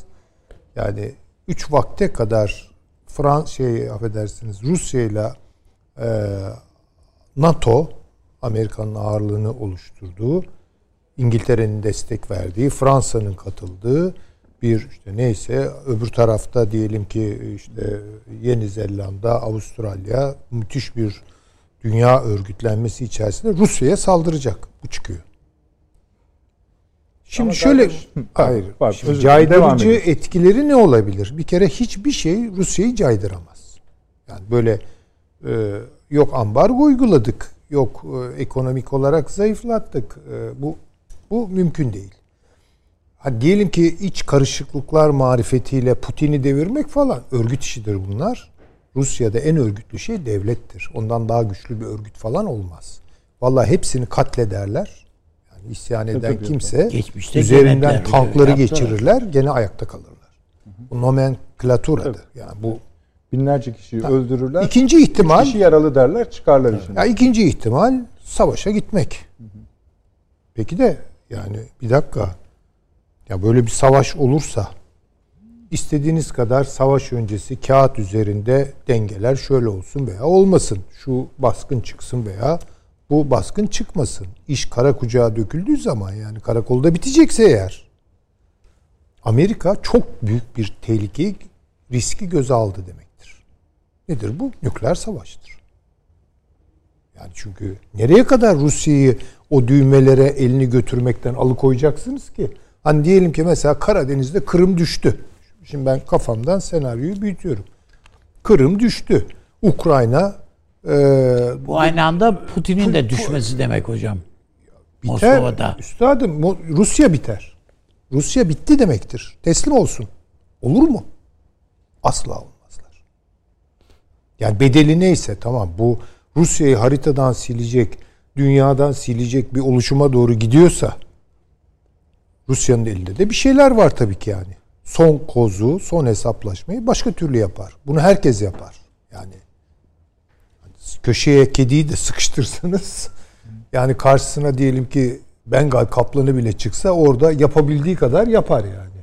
En azından gözüne bir hasar verir herhalde. Kaldı ki bu kedi değil. Rusya. Yani onun için bence işi buralara kadar götürebileceklerini ben hiç zannetmiyorum. Hiç zannetmiyorum. Şu açıdan tamamen paşamızın çizdiği e, çerçeveye katılıyorum. Yani tabii Amerika bir takım böyle ara operasyonlar yapıyor. Türkiye ile Rusya'nın arasına ne açabilir? Türkiye ile İran'ın arasını ne açabilir? İran'la Rusya'yı ne karşı karşıya getirir? İran'la şey Çin'le Rusya'yı esas olarak ne birbirinden koparır? Yani bütün bunlar Çin'i zayıflatmak, Rusya'yı zayıflatmak açısından uyguladıkları bir takım operasyonlardır. Başarılı olabilir yer yer. Olamadığı yerlerde olabilir. İşte Kafkasya'da olmadı mesela. Tutmadı. Ee, ama başka bir yerde tutabilir. Hindistan'ı ikna edebilecekler mi acaba? Edemeyebilirler. Ne olacak? Senaryo baştan zaten jölemsi yani bir kıvam tutturamıyor o. Yani onu güçlendirmek ve ayağa kaldırıp efendim söyleyeyim sonuç alacak şekilde. Ee, bunları ben kişisel düşüncem e, Amerika'nın nafile çabaları olarak. Çünkü biz işte Rusya diyoruz ki şu an ekonomik olarak kötü durumda, zor durumda yakalandı. Amerika kolay bir durumda değil ki. Amerika çok zor bir durumda. Rusya kadar belki Rusya'dan daha fazla zor durumda. Çünkü Amerika'da şu an ekonomik tablolar, göstergeler ve gidişat hiç de Amerika için doğru bir e, yani pozitif olarak değerlendirebilecek sinyaller vermiyor. Aynı şeyi Almanya için düşünüyorum. Doğru yani Fransa yan çizebilir. Afrika işinde tekrar Amerika ile anlaşabilir. Ama Fransa'nın açıklamaları, son açıklamaları ya bir dakika Rusya'yı da bu kadar kolay harcayamayız mealindeydi. Tabii ne kadar güvenilir bilemem. Değişebilir, dönüşebilir. Anlamasın diye sildim ama bugünün haberidir. Neden böyle bir haber diğer Ne- gazetelerde yer aldı? Arkadaşlar parlıyor mu ben okuyayım mı? Okuyun Okuruz. siz. Biz de göremiyoruz. Şöyle e, bugünün haberi ben de şöyle diğer ufak gazetelerde de görmüştüm. Neden böyle bir şeyi yap yani habere dönüştürdüklerini merak etmiştim. Şöyle diyor. Kremlin sözcüsü şöyle bir açıklama yapıyor. Rusya Devlet Başkanı Vladimir Putin yurt içi ve yurt dışında gittiği her yerde nükleer çantayı yanında bulundurmaktadır. E, Haber bu. Amerika'da bulunduruyor. Tamam. Yani bu ya. bir O haber değil ki. Şey değil, bu Ee, şey. Silahı olan çanta yanında. Bunu hani bir haber olsa tamam. Bunu Kremlin sözcüsü yapıyor bu açıklamayı. Evet biliyoruz. Yani bu şöyle bir şey. Ee, Avni Bey her gün kravat takmaktadır. Ya e, o zaman ben Peki, demeyecek miyim o zaman? Hayırdır abi niye böyle bir açıklama yapıyorsunuz diye. Yani şu tabii ihtimali en azından düşündürtüyor. Yani Rusya bunun son bir hesaplaşma olacaksa eğer yok işte Gürcistan'dan dalacak, girecek veya e, Ukrayna'dan girecek falan bütün bunları böyle geçici, arızi, konjonktürel bir şey olarak görmez. Bu adeta böğrüne bir bıçağın saplanması. İnsan nasıl refleks verir öyle Yani- bir durumda? Her şeyi göze alır. Sa- işte e, Saddam'ın e, nasıl Orta Doğu'yu yangın yerine çevirdiyse Putin bunu çok daha Valla dünyayı yakarlar ve Yani dünyayı yakarlar. Amerika'ya yar etmezler. Kaldı ki aynı şeyi aynı şeyi Almanya için düşünüyorum. Tutalım ki Almanya tamam peki dedi. Diz çöktü tekrar Amerika Birleşik Devletleri'nin karşısında. Hatta bütün Avrupa Birliği'ni eş dereceli NATO disiplinine soktular. E Peki bu hesaplaşmanın sonucunda kazanan acaba Avrupa mı olacak? Olmayacak tabii ki. Ben bir iki noktayı izninizle. Ben bir şey sor, bir şey daha sorayım paşama. Şimdi siz de asker olarak bir harekatı yaparken veya bir savaş veya bir, bir şey yaparken, planlarken ne amaçlıyorum? E, Öncelikle E, yani değer mi? Bir de yani ödedi. Zaten attığımız e, taş öncesinde üstümüz iki tarafın kum. hareket tarzları, tahlili, e, bir takım e, e, harekat durum muhakemesi içinde çok kapsamlı iki taraflı senaryolar oluşturulur. Eldeki imkanlar Yani nükleer ki Rusya'yı yok ateşlerse ettin ne olur, yani. hipersonik Ne füze olacak yani? ateşlerse ne olur? Bütün bunlar e, en üst düzeyde tartışılır ve sayfalar dolusu yazılır ve bunlar simülasyonda da ortaya konur ve oynanır. Burada Amerika Birleşik Devletleri e, doğrudan doğruya kendisi bir müdahale olmayacak. Burada baskı altına alırken özellikle Arktik bölgesindeki şu anda Amerika Birleşik Devletleri yeni Arktik Stratejik Eylem Planını yayınladı. Taslak olarak yayınlandı. Arktik o ordusu kuruyorlar bir de. Tabii şu anda Avrupa'da büyük falan. bir Evet. güç veriyor ve bu süreçte Murmansk şu anda da Kuzey e, de- Buz Denizi'nde Rusya'nın dediğim gibi en önemli üssü. Buradan ani çıkışlarla özellikle e, Norveç ve e, İngiltere bölgesindeki NATO e, deniz üssü güçlerini e, kuşatmak ve etkisiz hale getirmeye sınırlayacak ve oradaki güçlere zaman kazandıracak bu görev kuvveti. Bu görev kuvveti Rusya'nın en güçlü olduğu kuzeydeki bütün donanmasını yok edecek bir yetenekte değil. Ee, Biz bunu askeri harekatta muharebe ileri karakolu deriz. Yani denizciler bunun farklı konudur ama mümkün olduğu kadar bir nevi oyalama muharebeleri yaparak e, asıl deniz gücü grubuna zaman kazandırmak. Böyle bir güç yoktu mesela orada. E, Şu anda bunu oluşturdular. E, Aynı şekilde Hint Pasifik'te resmen bunu e, daimi deniz gücü haline getirdi ve önümüzdeki sene İngiltere de katılıyor buraya.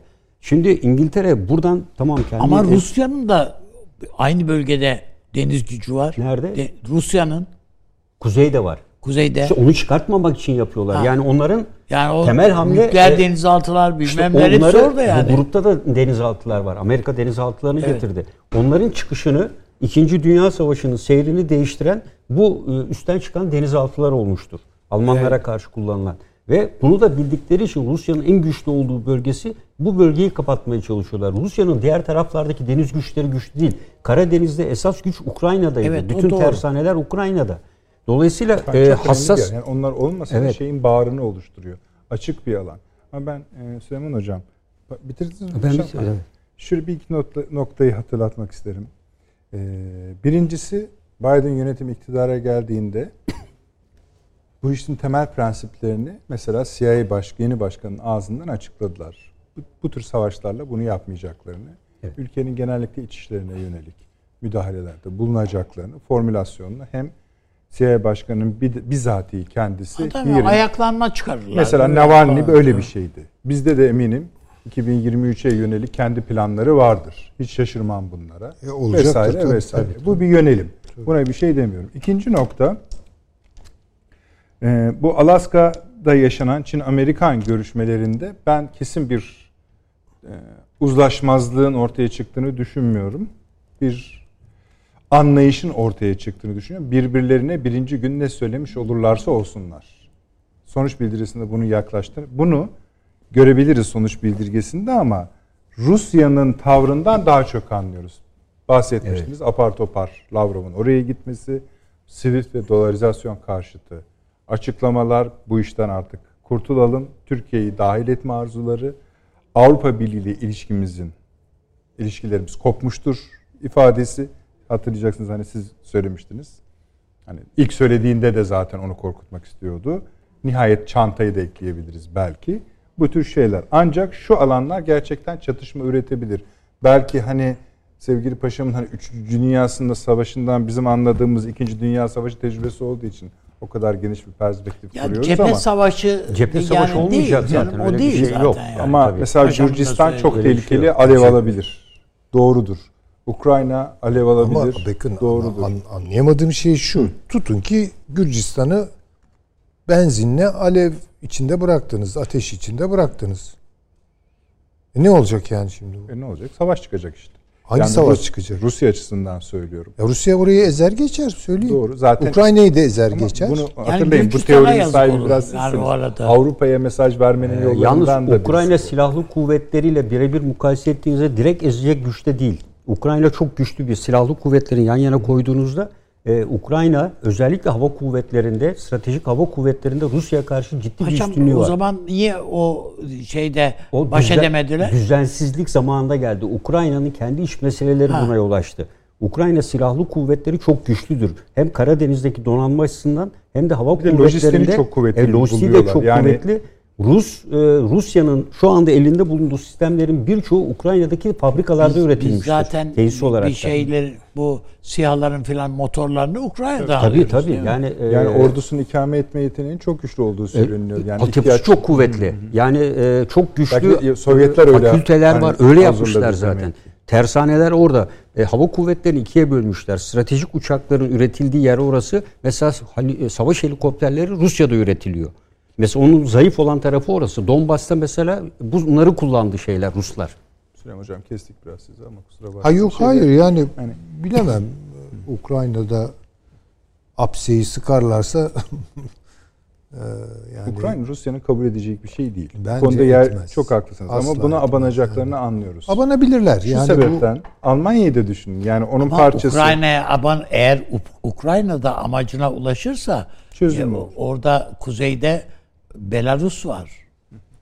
Yani Beyaz Rusya. O- Orada da problemler or- var. Yani hepsi Yani- bunların yani Artık yol bu- olur diye. Bu Rusya için olmak ya da olmamak gibi bir noktaya getiriliyor. Buna ben de e, iştirak ediyorum. Yani başından beri zaten bunu söyledik. Yeni bir soğuk savaş rüzgarı estirecek. Ama o soğuk savaştan bir sıcak savaş türetme ihtimali bence çok zor. Çok zayıf. Yani bir şeyler yapacaktır elbette. Şöyle çevirelim yani. mi soruyu? Mesela şunu kabul etmiştik. Çin'i e, rakip, Rusya'yı düşman olarak tarif ediyor. Bütün E, onu da Tamam. evet biz burada Peki, söyledik zaten. Tabii mesele yok. Düşman olarak Rusya'yı tarif ediyorsa nihai hedefi Nihai hedefi bence bir kere Avrupa'ya tam çökmek. tamam.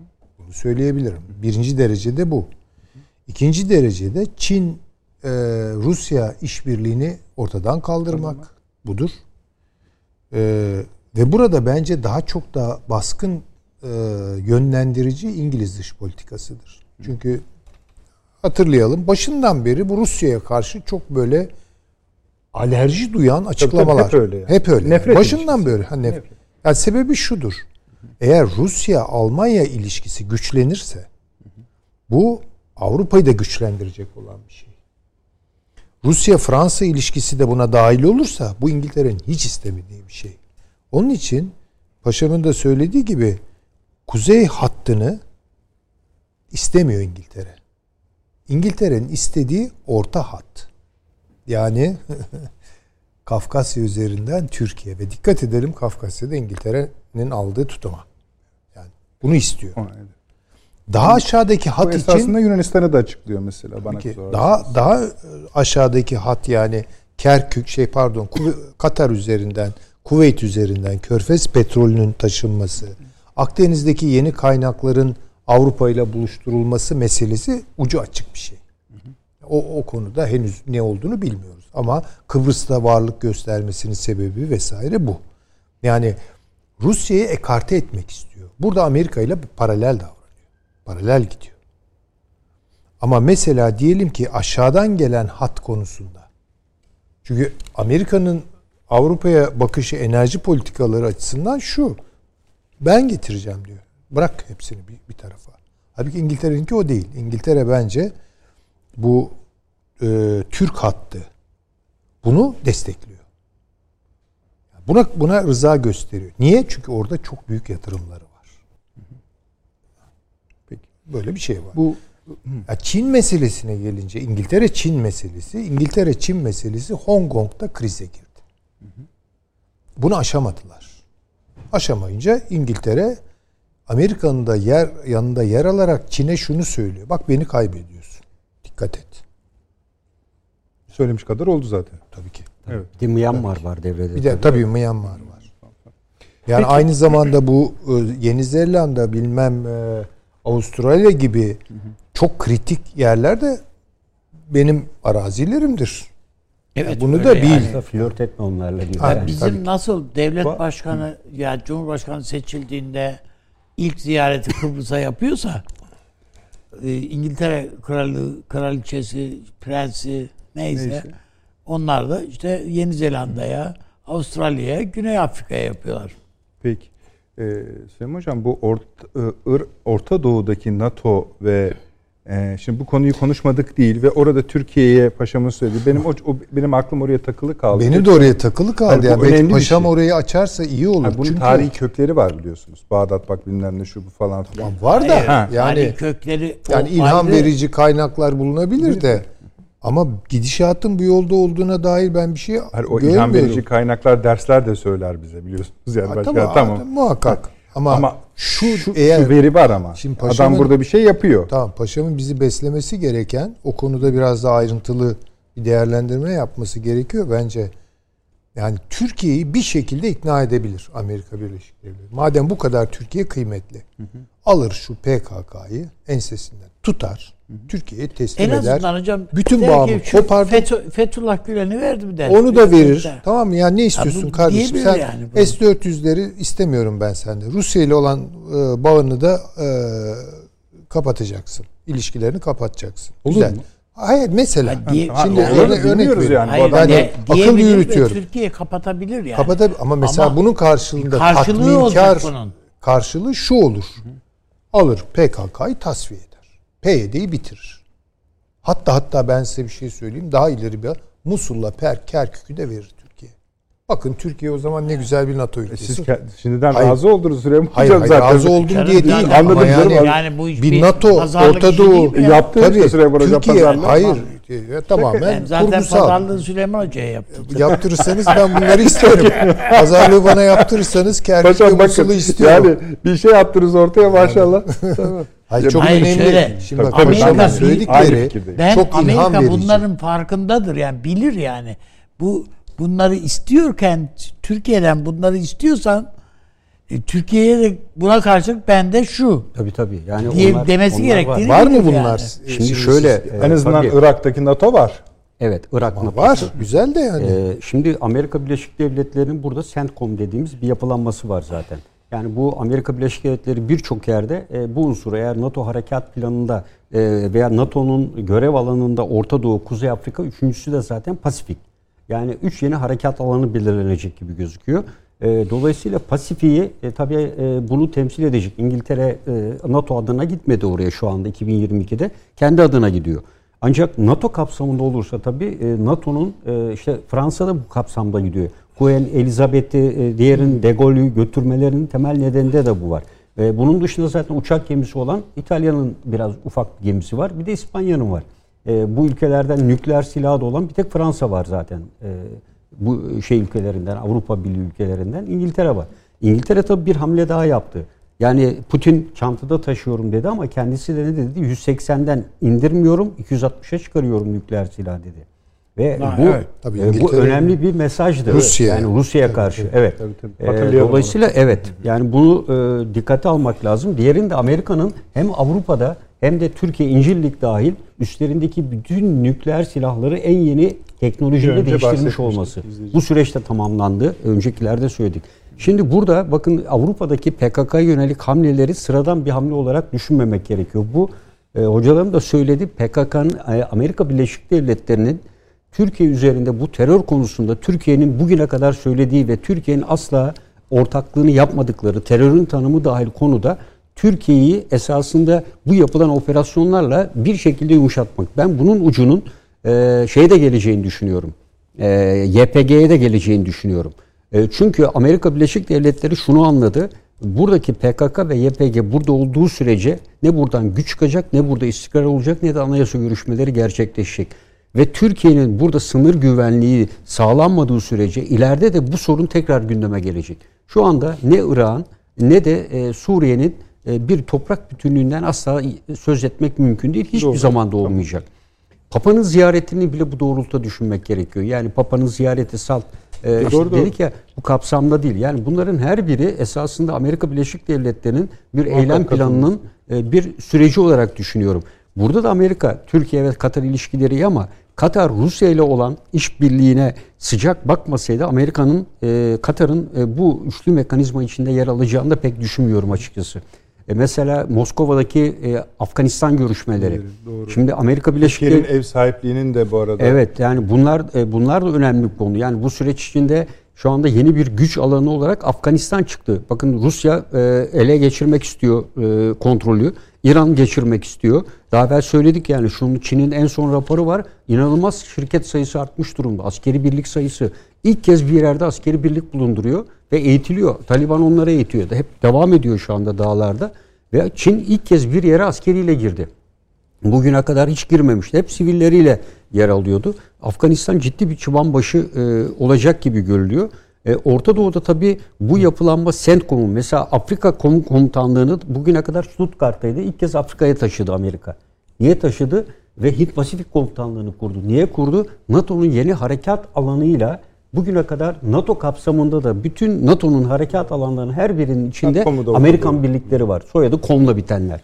Dolayısıyla bu üç yapılanmaya baktığımızda bunun arka arkası esas yapısının bu sizin söylediğiniz yani Trump döneminde başlamış bir hazırlık bu. Tabii tabii zaten o dönemde başlamıştı biliyorsunuz. Trump bunun e, nabız yokladı. Obama'ya bile Hatta e, Şey ne dedi biliyorsunuz is, e, ne dedi NATO e, is, e, Pasifik'e değişik bir isim verdi. Verdiler, doğru. Evet Doğru, öyle doğru. isimler kurma niye kurmuyoruz ki dedi. Niye yapmıyoruz ki dedi. Bu, NATO neydi? NATO Asya- Med miydi? NATO Med, NATO, NATO, yani değişik Pasifik içinde NATO ME. NATO ME gibi bir şeyler söyledi. Yani o dönemde kurgulandı bunlar esasında. Yani ve o sürecin devamı. Şimdi Obama baktığımızda o farklı bir yönüydü. O Asya pivotu dediğimiz bir kavramla devreye girmeye çalıştı. Ama Obama da esasında aynı düşüncedeydi Pasifik konusunda. Pasifik Yani- konusunda. Evet o- yani da Orta Doğu'da tabii farklı e, alana düştüler. E, ama Biden e, şu anda bence e, güzel bir makale yayınlandı gene. E, şu anda e, Trump dönemi politikalar yürürlükte dediler. Yani bir e, Rusya e, gerginliği konusu dışında Trump dönemi politikalardan dış politikada bir farklılık yok diye Amerika'da bir makale yayınlandı. Bayağı da iyi bir dergide çıktı bu makale. E, baktığınız zaman şu anda onu biraz görüyor gibi oluyoruz ama e, bence bu bunun nihai şekilleneceği yer NATO zirvesi olacak. Ben yani PKK'nın tasfiye edilmesi ihtimali kuvvetleniyor Bence diyorsun. kuvvetleniyor. Çünkü e, PYD'nin. PYD'nin e, Suriye demokratik güçleri içinde de ciddi bir ayrışma var. E, ve e, geçen gün esasında Sincar konusunda e, Türkiye'de bir toplantı yapıldı. E, Sincar'a yapılacak olan operasyon ve Yaz. harekat daha yeni. Bir hafta falan olmadı. E, dolayısıyla Sincar'da ciddi bir hareketlenme. Bu hareketlenme de Amerika Birleşik Devletleri'nin izni ve o bölgede Haçlı Şabi de olduğunu dikkate aldığımızda e, Amerika Birleşik Devletleri'nde bu bölgeye olası bir müdahalesinin olabileceğini öngörebiliriz ki Amerika biliyorsunuz Haçlı Şabi'ye karşı da e, iki hafta evvel çok kapsamlı bir hava harekatı gerçekleştirdi. 30'a yakın Haçlı Şabi militanını etkisiz hale getirdi. E, ben e, Suriye demokratik güçlerinin özellikle Suriye yapılanması için de kuzey bölgelerden güneye kaydırılacağını ve Rusya'nın da bunu e, bu şekilde kabul ettiğini düşünüyorum. Aksi takdirde burada Amerika Birleşik Devletleri bu sürecin uzun bir süre devam edeceğini değerlendiriyorum. E, burada temel e, zincir Peki bu PKK PYD'de bir şey verecekler herhalde bunlar. bir kere PKK'yı tamamen Amerika e, ortadan Hocam, o- kaldıracak. O, bir marifet değil. İsrail Yani- gibi yani İsrail gibi olabilir. Yani gelin sil- e, işte size Yani- falanca yerde bir vatan verelim falan gibi bir şey Hayır olabilir. Yani, e, Ama Suriye PYD sınırında o kadar kolay hiç değil orada. e, onlar. Suriye O çok çok mal yığdılar ona. e, tam- yok yok onu alıp güney bölgesine Bütçesinde indirebilir. var yani ödenek ayırdı adam. Şu an PKK'lıların, PYD'nin veya Suriye Demokratik Güçlerinin oturduğu yerlerin, e, köylerin %75'i oransal olarak oradan göç ettirilen Arapların köyleri. Tarlalar Araplara doğru. ait köyler. E, dolayısıyla bunlar esas sahipleri şu anda göçmen durumunda zaten. Başkalarının topraklarını gasp etmiş durumda bu insanlar. Suriye'de yeni sürece geçtiğinizde herkes Paşam kendi bunu bilmiyor mu Amerika? Bunu biliyorlar yani. İşte biliyordu. O zaman da biliyordu zaten ama bunlar biliyorsunuz e, rahmetli Süleyman Demirel dün dündür bugün bugündür politikası. Yani bunun Orta Doğu bu şekilde çözümlenmeden ve bunun Netanyahu'nun bir koalisyon oluşturma seçimiyle de bağlantısı olduğunu da düşünüyorum. ha, yani o- evet. E, yani buradaki şu anki e, yine geçen günde iki gün evvel de yine İsrail uçakları Adam Şam zaten güneyine- Mekke'ye Evet. uçak seferleri düzenleyecekmiş. Zaten, Kampanya vaadi o. Evet. Yani Seçim kampanyasındaki şey o. Biraz hocam tamam mısın? Utanmasa hacca Yani tabii gideceğiz. e, yok sorularım cevabını aldım. Ve tartın İzleyeceğiz. Yok. Pazarlığı paşama şey, e, hocama havale ettiğimiz için rahatladık tabii. Yok.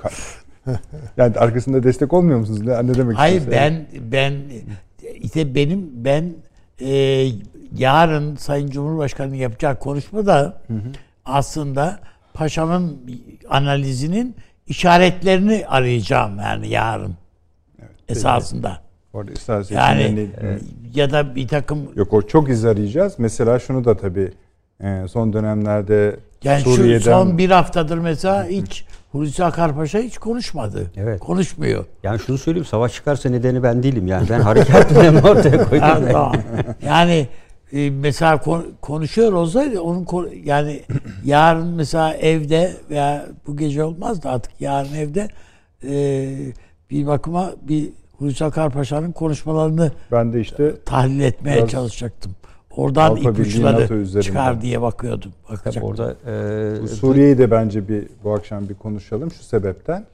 Bizim e, kontrolümüzde olan, gözetimimizde olan diyelim bölgelere yönelik saldırılar vardı nihayet. Bunların Rusya Suriye'den geldiğini biliyoruz. İdlib özelinde de oldu bu işler. Şimdi bunun bu Şimdi Rusya ile görüşülüyor bu konuda. Tamam. tabii. Tamam Güzel. yani elçisini de çağırdık. Evet. Askerler kendi aralarında da konuştular. Ama herhalde bunun bilmeden yapılması diye Tabii, bir şey tabii, söz konusu bile E, değil. değil tabii. Göz göre göre bağıra bağıra. bir mekanizma Yani- kurulduğu söylendiği Ne, bir sırada. bize söylediği nedir bu saldırıların? Yani ne anlatıyor bu saldırılar bize? Ne mesaj vermek istiyor Ruslar ya da Şam?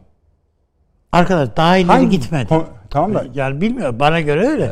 daha ileri gitmedi. konjonktüre Am- itiraz ediyor gibi sanki. yani- Amerika ile olan e, burada biraz evvel dediğim yani e, o senaryo kapsamında e, Türkiye'nin e, bu konuda e, e, Amerika'nın Türkiye'ye bir takım tavizler vereceğini yani bu PKK konusunda e, vereceğini ve özellikle bu e, Türkiye'nin şu anda e, operasyonlarla ele geçirdiği bölgelerde bir şekilde Türkiye'nin kalıcı olacağını düşünüyorlar ve bu süreç öncesinde aldıkları izlenimlerle İdlib konusunu hızlı bir şekilde çözümlemeye uğraşıyorlar. Türkiye'nin orada yaptığı firiket evlerle göçmen hareketini engellemesi, orada altyapı, sağlık tesisleri ve diğer tesislerle açması ve Birleşmiş Milletler'in de buraya sürekli gıda takviyesi işte e, günde 300-500 Avrupa Birliği'nde de Evet. hatta bu Evet. göçmenlerin nakli meselesine hız verin diyor hız verin Türkiye'ye. diyor. Evet.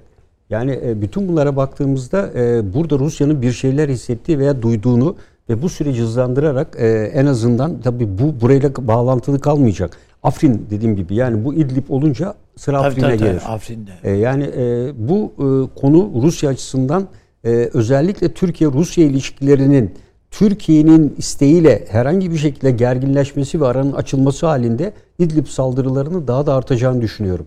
Yani bu NATO zirvesinde Yani alınacak kararlar şey Şimdi mi? orada Evet. çünkü Rusya'nın dışında rejim güçlerinin şey- rejimin katkısı var, PKK'nın katkısı var. e, milis- Hepsini yani İranlı, İranlıların var. İran milisleri e, varlıklarını sürdürebilmek için yani Yani şunu da birleştirmeyelim mi? Türkiye'ye karşı hepsi ittifak halindeler. Yani sadece Rusya meselesi değil.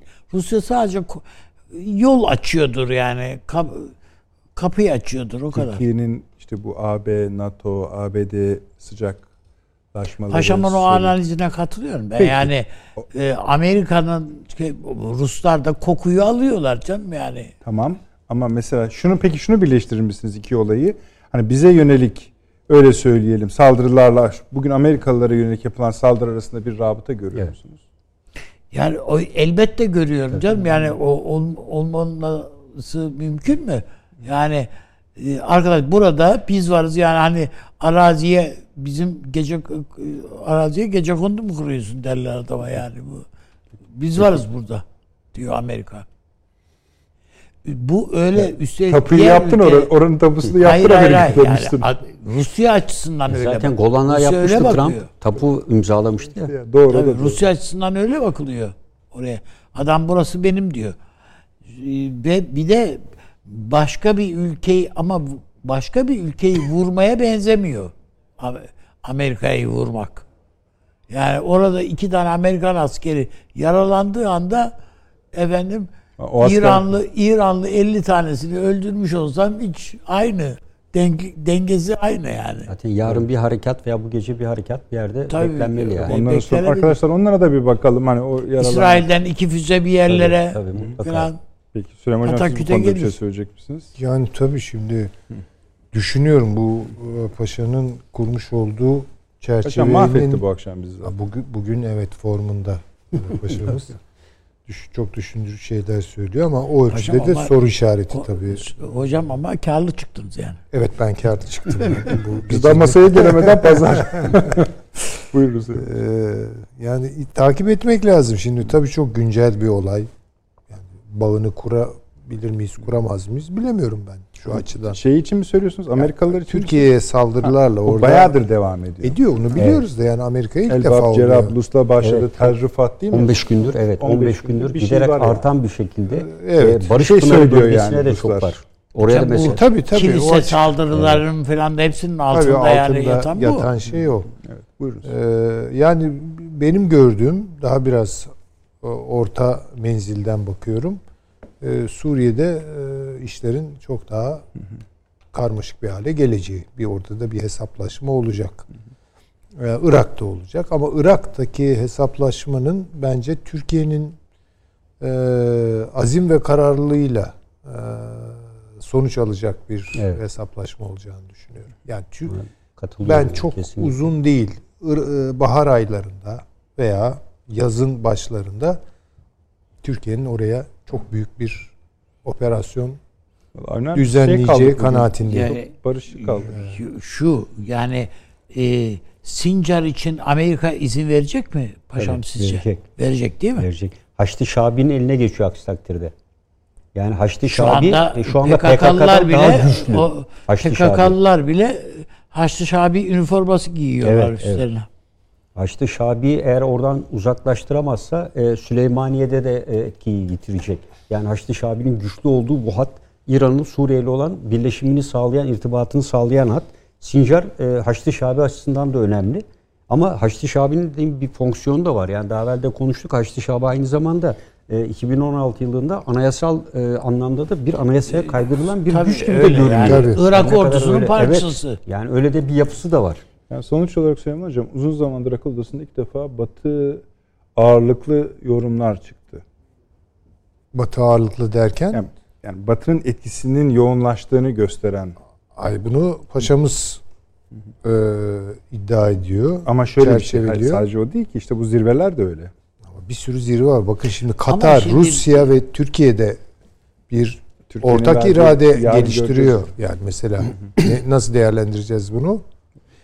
Hocam Yani bu esasında mı- doğal Katar'ı- yani. O- orada da bir Amerikan etkisi senedir, var. son bir senedir Katar toplantısında. Doha'da zaten 10 bin tane Amerikan askeri oturuyor. şey e, son bir senedir, bir buçuk senedir bu Trump ha gitti ha gidiyor bir bilmem ne filan yüzünden zaten e, Irak'ta, Suriye'de Amerika'yı dahil ederek hatta Libya'da bile Amerika'yı dahil ederek bir analiz yapmak yapılamıyordu. Yapım, yapılmıyordu yani. Hatta Trump'ın bu buralarla uğraşmayın kardeşim havasında olduğunu düşünüyorduk. Ama bu herhalde Pentagon'un da buraları sildiği attığı manasına gelmez. Şimdi adam ufak ufak geliyor işte. Dalgası. Dalga geliyor bu tarafa. Şimdi dolayısıyla yani bunların mutlaka bir yansımaları olacaktır. Eğer bu yansımalarda Türkiye kartlarını doğru oynarsa ama bu işte paşama orada bir çekince koyarak söylüyorum. Yani Türkiye e, Rusya'ya tamam kardeşim yani buraya kadar ne yapalım deyip e, yüzünü bu tarafa dönebilir mi? E, Gere- ben bu o şöyle kadar gerek kolay kalmayacak. değil yani. Ya ben tamamen aynı düşünüyorum. O kadar kolay değil. Tabii, bir şu, yani şu o- sebeplerden de değil. Yani bir sürü iş var ortada. Tabii. Hayır Hani- bir sürü iş var dediğin Tamam. işte canım Turizmden tutun her şey var ne kadar. Santral var, var, Karadeniz ne var, var, filan. Kafkasya Ama var. ayrıyeten bir de Türkiye'nin yaptığı analizlerde de zaten Rusya'yı yok saymak gibi bir şey yok. Yok yani. tabii Zaten yani öyle Bunu Batı'ya da söylüyor ama bir, şu da yok. Mesela şu da var bence Ankara'nın hesaplarında Süleyman Hoca. Amerika'nın bütün bu saydıklarımızı gerçekleştirme kapasitesine ilişkinde bir şey. Ama ben onu oradan hareket Ve bu bir ediyorum. süreye Yani. denk düşüyor. İşte Hep söylüyoruz, izleyicilerimizle paylaşıyoruz. 2021'deyiz. Şöyle bir şey Ama yalnız seçim. değil bakın bu sefer yalnız değil. Kim? Yani İngiltere'yi yanına alıyor. Öbür tarafta, Onlar da öbür tarafta diğerlerini alıyor. yani. Ama e, askeri güç açısından analizini yaptım ben. Yaptığınız zaman elindeki sistemlerin hepsi güçlü şu an. Avustralya'nın, Yeni Zelanda'nın en büyük özellikleri deniz güçlerinin, hava güçlerinin çok e, üst düzeyde olması. E, diğer taraftan Japonya'da biliyorsunuz Obama şeyi kaldırdı. E, anayasadan doğru. silahlanma Evet, önünü açık dedi. Evet, önünü aç, açtı. Yani bütün bunlara baktığınızda Almanları da. Biden zaten seçim söyleminde de diyor ki biz bu işi artık müttefik ortaklarla yapacağız dedi. Ama Yani- paşam şöyle bir şey de var değil mi? Ee, Çin'in e, en yetkili adamları söylüyorlar. 5 yılımız var. E, ordu için değil ama. E, Genel ordu ordu için deniz kuvvetlerinde şu anki hızıyla bile gitse eğitimiydi ve bu konuda hakim olması için en az 10-12 yıllık bir süreleri var. E, bu sürede tabii Amerika'da yeni e, nükleer denizaltılar, yeni e, uçak gemileri e, mesela bunların içerisinden İngilizlerin e, biz biraz su alıyor falan dedik ama Queen Elizabeth nükleer e, güçle çalışan en modern denizaltı sınıfından birisini oluşturuyor. E, Amerika'da çok ciddi silah sistemleri üretiliyor. Yani burada ismini bile duymadığımız e, yönlendirilmiş. Mutlaka vardır hocam. Tabii Tabii, tabii, çok- de ama Çin de kendi dengelerini için yani ileri bir Çin'in ana teknoloji. görevi şu anda silahlı kuvvetlerin modernize edilmiş ve harekat planına göre ki ben de şu anda bir kitap bölümü yazıyorum bununla ilgili de e, Çin'in askeri gücü konusunda o yüzden biraz fazlaca okudum kısımları. E, Çin şu anda ana kıtasını birinci görev olarak Amerika veya benzerinin saldırılarına karşı korumak. Şimdi Önce mesela adalarda adalarda neredeyse Amerikan oluştu. ordusuyla ya Amerikan donanmasıyla karşı karşıyalar. karşı karşıya ve sık sık teğet geçiyorlar Amerikan yani. savaş gemileri girilmeyecek denilen yere giriyor. Giriyor tabii. Üç defa Şu- girdiği yerler var yani. Anladım Çin- ama aynı şekilde Çin'in de agresif yani Tabii. oradaki tavrı. Ya ama bence paşam bu da sorun şu. Hiç yani Amerika burada öyle- bir çatışma arıyor mu? Aramıyor, aramıyor. mu? Bir, iki. bu kuşatmanın ya bu Tayvan Aslında- meselesi var. Ta- Bu kuşatmanın Evet, bakın kuşatmayı. hayır. Şimdi kuşatmanın temel nedeni bir askeri harekat icra etmek değildir. Askeri harekatın ilk temel nedeni caydırmadır. Yani e, Çin'in etrafında siz anlaşamadan bu kuvvetleri tutarsanız Çin kendisinin Rusya ile olan işbirliğinde buradan kuvvetleri ayırarak Rusya'ya destek götüremeyecektir. Bu kadar basit. Peki. Yani e, bir ülkeyi baskı altına alırsanız diğer ülkeye takviye ve destek yapamaz. E, buradaki temel strateji Çin'i mümkün olduğu kadar Rusya ile olan bu bir savaş olabilir, bir yaptırım olabilir. Çin'in güçlerini bu bölgede tutarak Rusya ile olan bir stratejik ortaklık veya işbirliği kapsamında kuvvet kaydırmasını engellemektir. Yani temel temel maksat bu. E, Rusya'nın da e, temel amacı o. Yani her iki tarafında gücünü kendi bölgesine bağlıyor Hocam şu herhalde anda. bu Ruslar bu Mançurya harekatını okumuşlardır. Tabii. Yeni baştan değil mi? Tabii. Nasıl Yani çuvalladıklarını burada biliyorlar aslında yani. Putin çok iyi aynı okumuş. sayfanın farklı e, şeylerini, paragraflarını okuyor gibiyiz. Siyasi okumalarımızda paşamın dediklerini tutmadığı yerde. Paşamın söyledikleri için de bizim daha tutarsız kaldığımız yerler var. Çünkü aslında ayrı okuma yani savunma sistemine ilişkin, e, savunma bakışına ilişkin, ulusal güvenliğe ilişkin okumalarla politik okumalar yüzde yüz denk düşmüyor, uyuşmuyor. Böyle bir durum var. Doğru. Tamam, Doğru yani ama bir Peki bakma şöyle yani sadece Ben yani Kızıl Ordu geleneğinin çok daha yangın çıkarmaya müsait bir gelenek olduğunu Tabii tabii. düşünüyorum. Kızıl Ordu'da zaten Yani, o var. Yani çok öyle fazla şey e, düşünmüyorlar önünü ardını bir şey yaparken. Bu e, Stalin döneminde de böyleydi yani felaket gidiyordu. Sonrasında da Rusya gayet e, bodoslamasına hareket etti. Adam Birleşmiş Milletler'de ayakkabısını çıkarıp masaya vuran adam yani. Yani Değil bakın yani? e, şeyin En medeni e, soğuk bu. savaş soğuk savaş döneminde Rusya'nın Sovyetler Birliği'nin iki kademeli taarruz gücü vardı. Yani birinci kademe ve ikinci kademe. Bunu belki bilmiyorum söylemiş olabilirim ama e, burada 1'e 8 üstünlüğü vardı Rusların şey Sovyetler Birliği'nin batıya karşı. Amerika'dan güç kuvvet ne getirirseniz getirin sorun çözülmüyordu. Bu arada işte bir matematikçi ortaya çıktı ve F-117'yi çözdü. Görünmez radar. Ve FOFO konseptini geliştirdi. Yani tamamen ikinci Ben kademe Taymun taarruz- Kapağı'nı hatırlıyorum mesela. 24 Evet. saatte Napoli'de de, demiştir Rus Evet. tankları için. Öyle bir şey Evet. gücü vardı, zırhlı gücü vardı. 24 saatte Napoli'ye gelirler demişti.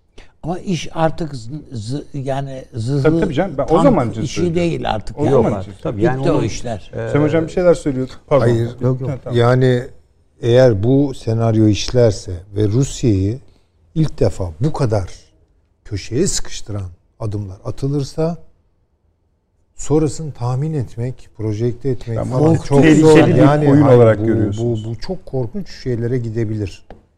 Yani bu şimdi Rusya devamlı bekleyecek ve devamlı e, guard Yani pozisyonunda esasında maçı iki tane yani bütün bu konuşulanlar içinde diyorum paşam mesela bu akşam çok madde saydı hakikaten yani 40'ın üzerinde şey söyledi. Bazıları birbiriyle bağlantılı bazıları değil ama o üstteki iki soru duruyor. Birincisi nereye varacaksın? Çok Tabii o tehlikeli çok bir oyun. tehlikeli bir oyun. İkincisi Amerika bu mu? Cevap verin diye söylemiyorum. ona cevap verdi, Verdi ama tamam. yani ama o soru ki, bence duruyor daha yani. e, de bence Tamam. de duruyor. Tamam. Hala çok kapasite Öyledir. meselesi. Yok yok ama bunlar oluyor. Bu vakalarda yaşanıyor. Biz de bunun içine Türkiye'nin yerini bulmaya çalışıyoruz. Evet, Süper. evet. Yarın da inşallah bu zirvelerin ardından bulacağız. Bir reklama daha gidiyoruz efendim. Kısa son reklamımız hemen birlikteyiz. Döndük efendim. Devam ediyoruz. Ee, bu konu kapanmaz ama bu bölümü kapat at- geçelim Evet. artık isterseniz. Ee, en azından bir e, cümle de olsa cümleden Daha fazlası. bu konuyu Perşembe günü Evet takibi gerekecek. Devam de ettireceğiz. Biraz ipuçlarımız da olacak umarım. İnşallah. konuşmadan da bir İsrail seçimlerine e, değinelim.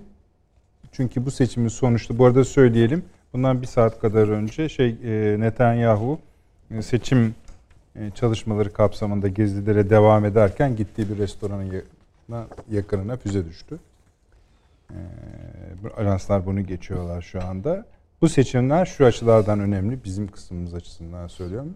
İsrail-ABD ilişkileri açısından daha doğrusu Kim İsra- atmış olabilir o füzeyi? İşte yani aslında Belki e, kendileri atıyorlar yani. Evet, Herkesin, düşünmek. herkesin seçim kazanmak için bir taktiği vardır, vardır. yani. Bu bunu yaparlar. Doğru Tabii. söylüyorsunuz. Önemli çünkü e, Türkiye, e, İsrail, Amerika, daha doğrusu İsrail Biden ilişkileri açısından önemli. E, Türkiye İsrail açısından kimin kazanacağı önemli ve orada da yani küçük bir ülke e, parlamentosunda da aday olan çok fazla parti var. 120 sandalyeden 37 partiye nasıl iş çıkacak bilmiyoruz ama son rakamlar, son öngörüler, anketler, kamuoyu yoklamaları Netanyahu'nun önde gittiğini ama tabi bu şu demek değil.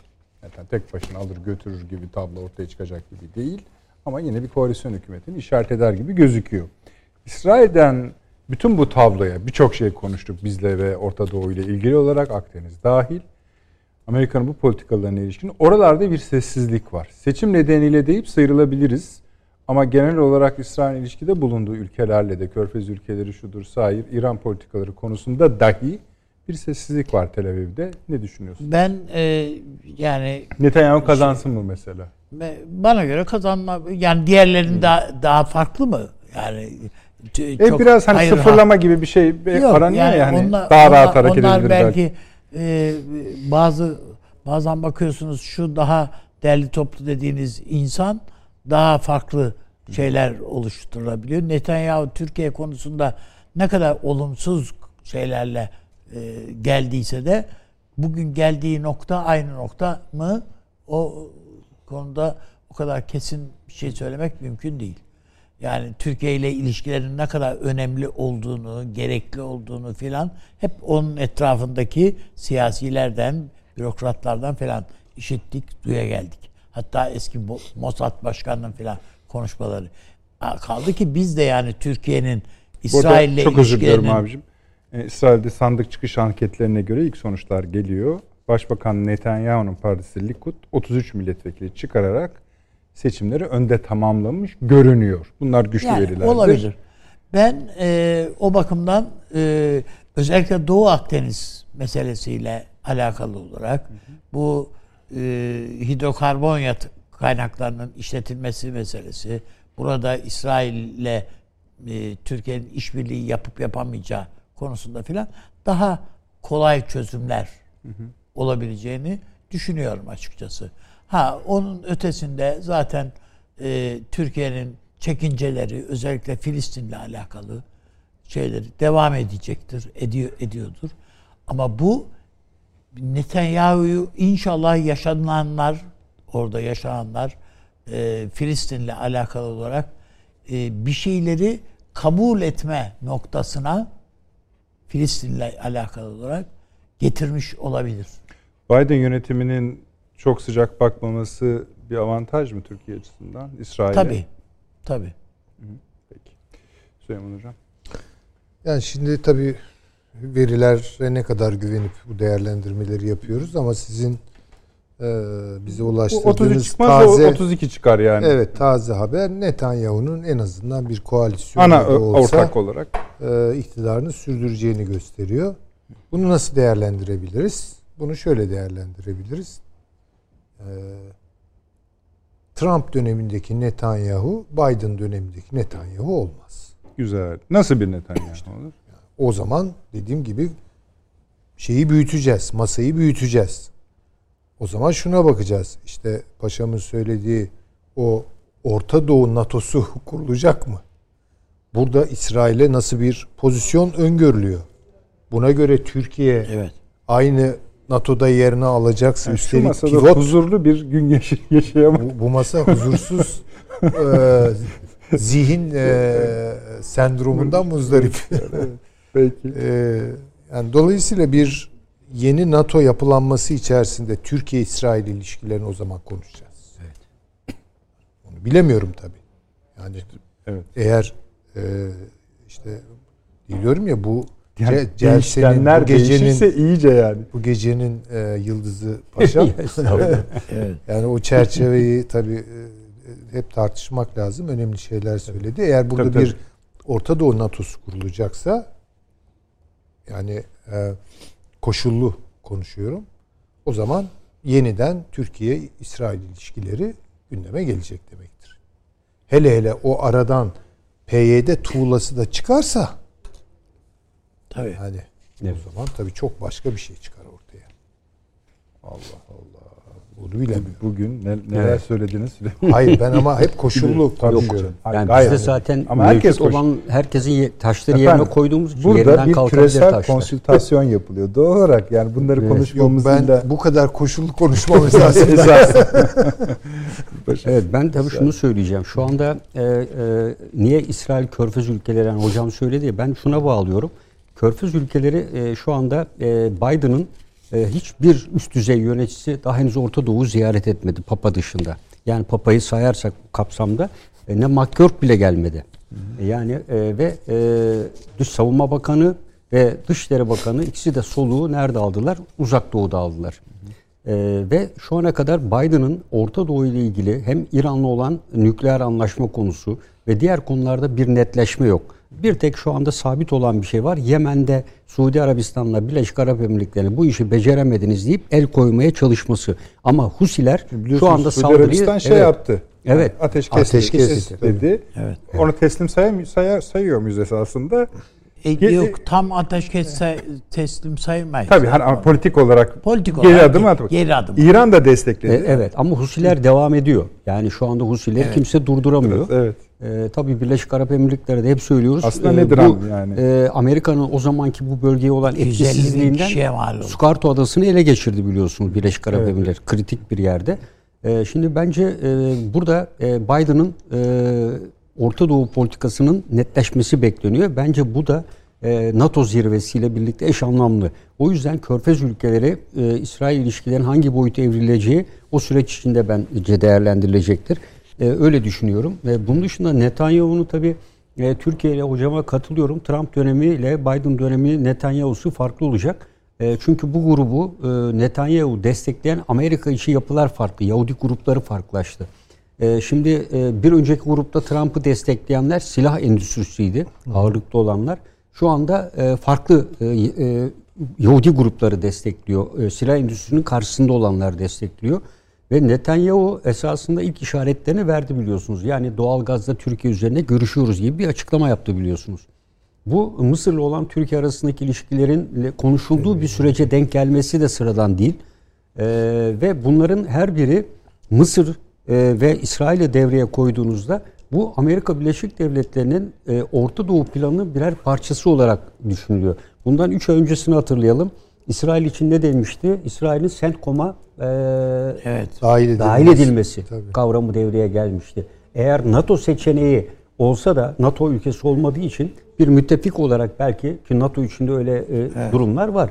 E, dolayısıyla daha evvel CENTCOM'un içerisinde bir yapı olarak oraya hukuki mevzuatı da ortaya koyarak yani pek ona uydukları da yok ama böyle bir süreç ortaya konulabilir. Çünkü bunun da bu ifadenin arkasından Zaten bir muhtemeldir ki- şeyi bir punduna getirip İsrail'i dahil edecekler. edecek, yani. Öyle veya böyle.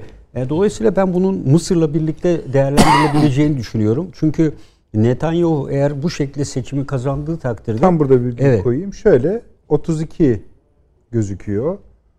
Ondan sonraki parti Yeş Atit 17. Ondan sonraki SAS 9. Ondan sonraki 8. Yani zaten bu 32 artı o bize ne lazım? Ee, öyle yani 5 partili yine bir şey gözüküyor. evet. Zaten Yani kolay- öyle yani Zaten ama İsrail'de, şey tabii e, ama şunu da yani onu da bir düşünelim bence. Hani bu kadar üzerine üzerine gittiler. olmadı. değil O- mi? ve davalar hala sürüyor. Sadece kendisi hakkında değil, eşi hakkında, şu hakkında vesaire. Ya bunlar da yani o davalara da baktığında Bak. gayet dandik şeyler. Şişirme. yani. Tabii canım şişeleri eve gelen şişeleri satıyor. Depozitleriniz almış da parasını yok bilmem falan gibi. Buyurunuz. E, Zaten beklenen bir şeydi bu. E, bence e, bu süreçten sonra e, Türkiye'ye ilişkin olumlu mesajlar vermesinin, e, Mısır-Türkiye ilişkilerinin her ne kadar Mısır'ın e, işte Türkiye'ye bir takım işte bunun düzelmesi için şunlar yapılmalı filan demekle birlikte bunların her birinin e, Amerika'nın henüz daha netleşmemiş olan ve bizim bir analiz yaparak ortaya koymaya çalıştığımız e, yeni Orta Doğu modelinin e, bence e, paralelinde giden gelişmeler olarak düşünüyorum. Ve Körfez ül- Amerika'nın da bana onayı var Evet, gibi. işte onayı var. Evet, Mısır, yani o açıdan Mısır o e, bakımdan diyorum. biraz eli eli Türkiye'ye onun için ya. Onun için geliyor. Yani çünkü e, Mısır ve İsrail'in e, Orta Doğu'da e, güçlü bir Türkiye'yi istemeyecekleri malum. E, o yüzden Netanyahu e, doğal gaz hattının da bu şekilde olmayacağını Mısır'da zaten diyor Libya üzerinden. Netanyahu da bir an önce Türkiye üzerinden yapalım e, bu işi Demek diyor. ki bir şöyle bir tablo çıkarıyorsunuz siz de Süleyman Bey'e katılarak. Yani en azından Evet. nasıl söyleyeyim koşullu okumasına Evet. katılarak Türkiye İsrail arasında bu bu dönem böyle olur Evet. ise bir yakınlaşmanın daha Olacak. güçlendiğini, Bence de ihtimalinin güçlenecek yani. güçlendiğini. Bunun bir ayağının da Mısır. Buyurun. Ama bakın şimdi yani İsrail'in tabi hesapları konusunda e, daha ileri bir şey söyleyemeyeceğim. Ama Mısır'ın başka hesapları olduğunu söyleyebilirim. Buyurun. Şimdi şöyle düşünüyorum. Türkiye'nin bir açılımı oldu. Nedir bu? Orta Doğu'ya doğru bir açılımı oldu. Daha işte bir ucu Tunus'ta, işte öbür ucu diyelim ki Suriye'de, arada bir Mısır var vesaire. Bir de Afrika'ya dönük tabii bir Somali açılım şeyi o- var. Afrika'ya dönük açılım oldu. Şimdi İsrail Türkiye'nin özellikle Orta Doğu Arap dünyasındaki hakimiyetini hakimiyetini demeyelim de ne diyelim e, Etkisini. etkisini tesirini gördü ve onun birinci derecede karşısına çıktı. Yani bunu biliyoruz. Mısır da Türkiye'yi Afrika'da durduruyordu. Ya da durdurmak istiyordu. Mısır hem Orta Doğu'da Arap dünyasında Türkiye'nin etkisini kırmak hem de aynı zamanda Afrika'da. Çünkü Afrika ayağını biz daha yeni yeni öğreniyoruz. Hocam o da durdurduk da bir de üstelik. Kuzey Şöyle ama, Afrika'da. Şimdi şöyle bir şey oldu üstadım. Sudan'ı aldılar elimizden. Sudan kontrol dışına çıktı. Ama Şu an- Şu an Somali'ye büyük tazik var. doğru. Bu nereden geliyor? Mısır'dan geliyor. Sudan biraz ikisi arasındaki ağırlıktan oldu hocam ya. Yani ikisi aynı anda. Vallahi bir de kendi bilemem yani Tamam. sonuçta orayı Mısır kontrol altına aldı. Hocam Birleşmiş Birleşik Arap Emirlikleri'nin filan olanca para akıtmasına Tabii, tabii. rağmen Mısır dur önü kesildi yani Libya'da. Ha, Libya'da öyle de üstadım ama aşağıda altımıza uyuyor. Ha, Yani doğru, Sudan'ı kaybediyoruz. Tabii doğru. Somali'de işler zora giriyor. Şimdi Türkiye'nin orada iş yapacağı kimdir? İşte din yakınlığı sebebiyle bu ülkelerdir. Değil mi? Bu toplumlardır. Ama elimizde şey kaldı bir tek. Ee, Etiyopya kaldı. Etiyopya var. Evet. Evet. Yani çok Doğru. ilginç bir şey. Yani onun için şimdi böyle bir NATO kurulacaksa burada bu Mısır olmadan, İsrail olmadan, Türkiye olmadan olmayacak. Şöyle, Bu üçünü bir araya getirecek- da tam demiş. Şu açıdan söylüyorum. Ee, bun, bunu niyetleri olduğu çok belli. Bunu istiyorlar ve sürekliyorlar. Ama bu şartlar bir daha konuşulacak onun yani. Konuşulacak işte onu diyorum. Kolay değil yani. Tabii tabii kolay. Ama bunu sürüklediklerini anlıyoruz ve ağır sürüklüyorlar yani. Şimdi Türkiye'yi ikna etmek için, Türkiye'yi kazanmak için Türkiye'ye verecekleri bir takım ödünler karşılığında ne istiyorlar acaba? Sadece S-400'ler mi? Başka bir şeyler var Bence mı? biraz tarih Bilemiyoruz. bizim de Tabii. tekrar bazı farkları İsrail aynı şekilde. lazım. Tabii. Tabii İsrail Türkiye ilişkilerinin nerede düzelemeyeceği gibi de meseleler var yani. bir Nerede sürü yer. düzelemez? E vallahi bilmiyorum bu Gazze meselesi duruyor. Öyle değil mi? Mısır'la bakın çok ciddi problemler bunlar. Yani sadece işte Doğu Akdeniz'de petrol, doğal gaz yatakları konusunda çıkarlarımız uyuşuyor diye bu ilişkiler düzelmez. Onu Körfez Körfez'e söyleyiverin. hiç giremedik bugün. Evet. Peki. Süremiz tamamlandı. Daha yeni abi başlamıştık. Bitti mi? Evet. Yani? Tabii yeni başladınız. Artık ne, artık paşam maraton koşmuyor ya. Onun hırsını bizden alıyor. Peki Avni abi çok teşekkür ediyorum. Sağ, Sağ olun. Süleyman hocam Evet, sağ olun. Var olun. ediyoruz, Paşam bu Teşekkür ederiz. ekstradan da teşekkür ederiz. Evet. Bilhassa sağ olun. Efendim bu akşam sizlerle birlikte bir küresel konsültasyon yaptık. Ee, bunların bir kısmı e, hayat bulacak, bir kısmı hayat bulmayacak. Dediğimiz gibi ama bir devinim var bizim üzerimizden de e, kendini hissettiren bir hareketlenme var. Batı'da da bölgemizde de nihayet tabii ki bize de yansıyacak. Biz de önümüzdeki yola bakıyoruz. Kendi haritamıza bakıyoruz. İnşallah e, o harita bir Türk atlasına dönüşür zaman içinde. Onun için bu kadar çok mücadele edip konuşuyoruz. Efendim Perşembe akşamı inşallah saat 21'de arkadaşlarım ısrar ediyor. Sosyal medyadan çok gelmiş. Onların hepsine bakıyoruz size söylemek için. Tek tek hepsi görülüyor efendim. Merak etmeyiniz sorularınız bize daha çok yorum katkı geliyor. Ondan da çok mutluyuz. Tekrar söylüyorum. İnşallah Perşembe akşamı 21'de daha çok cevapla huzurlarınızda olacağız. İyi geceler.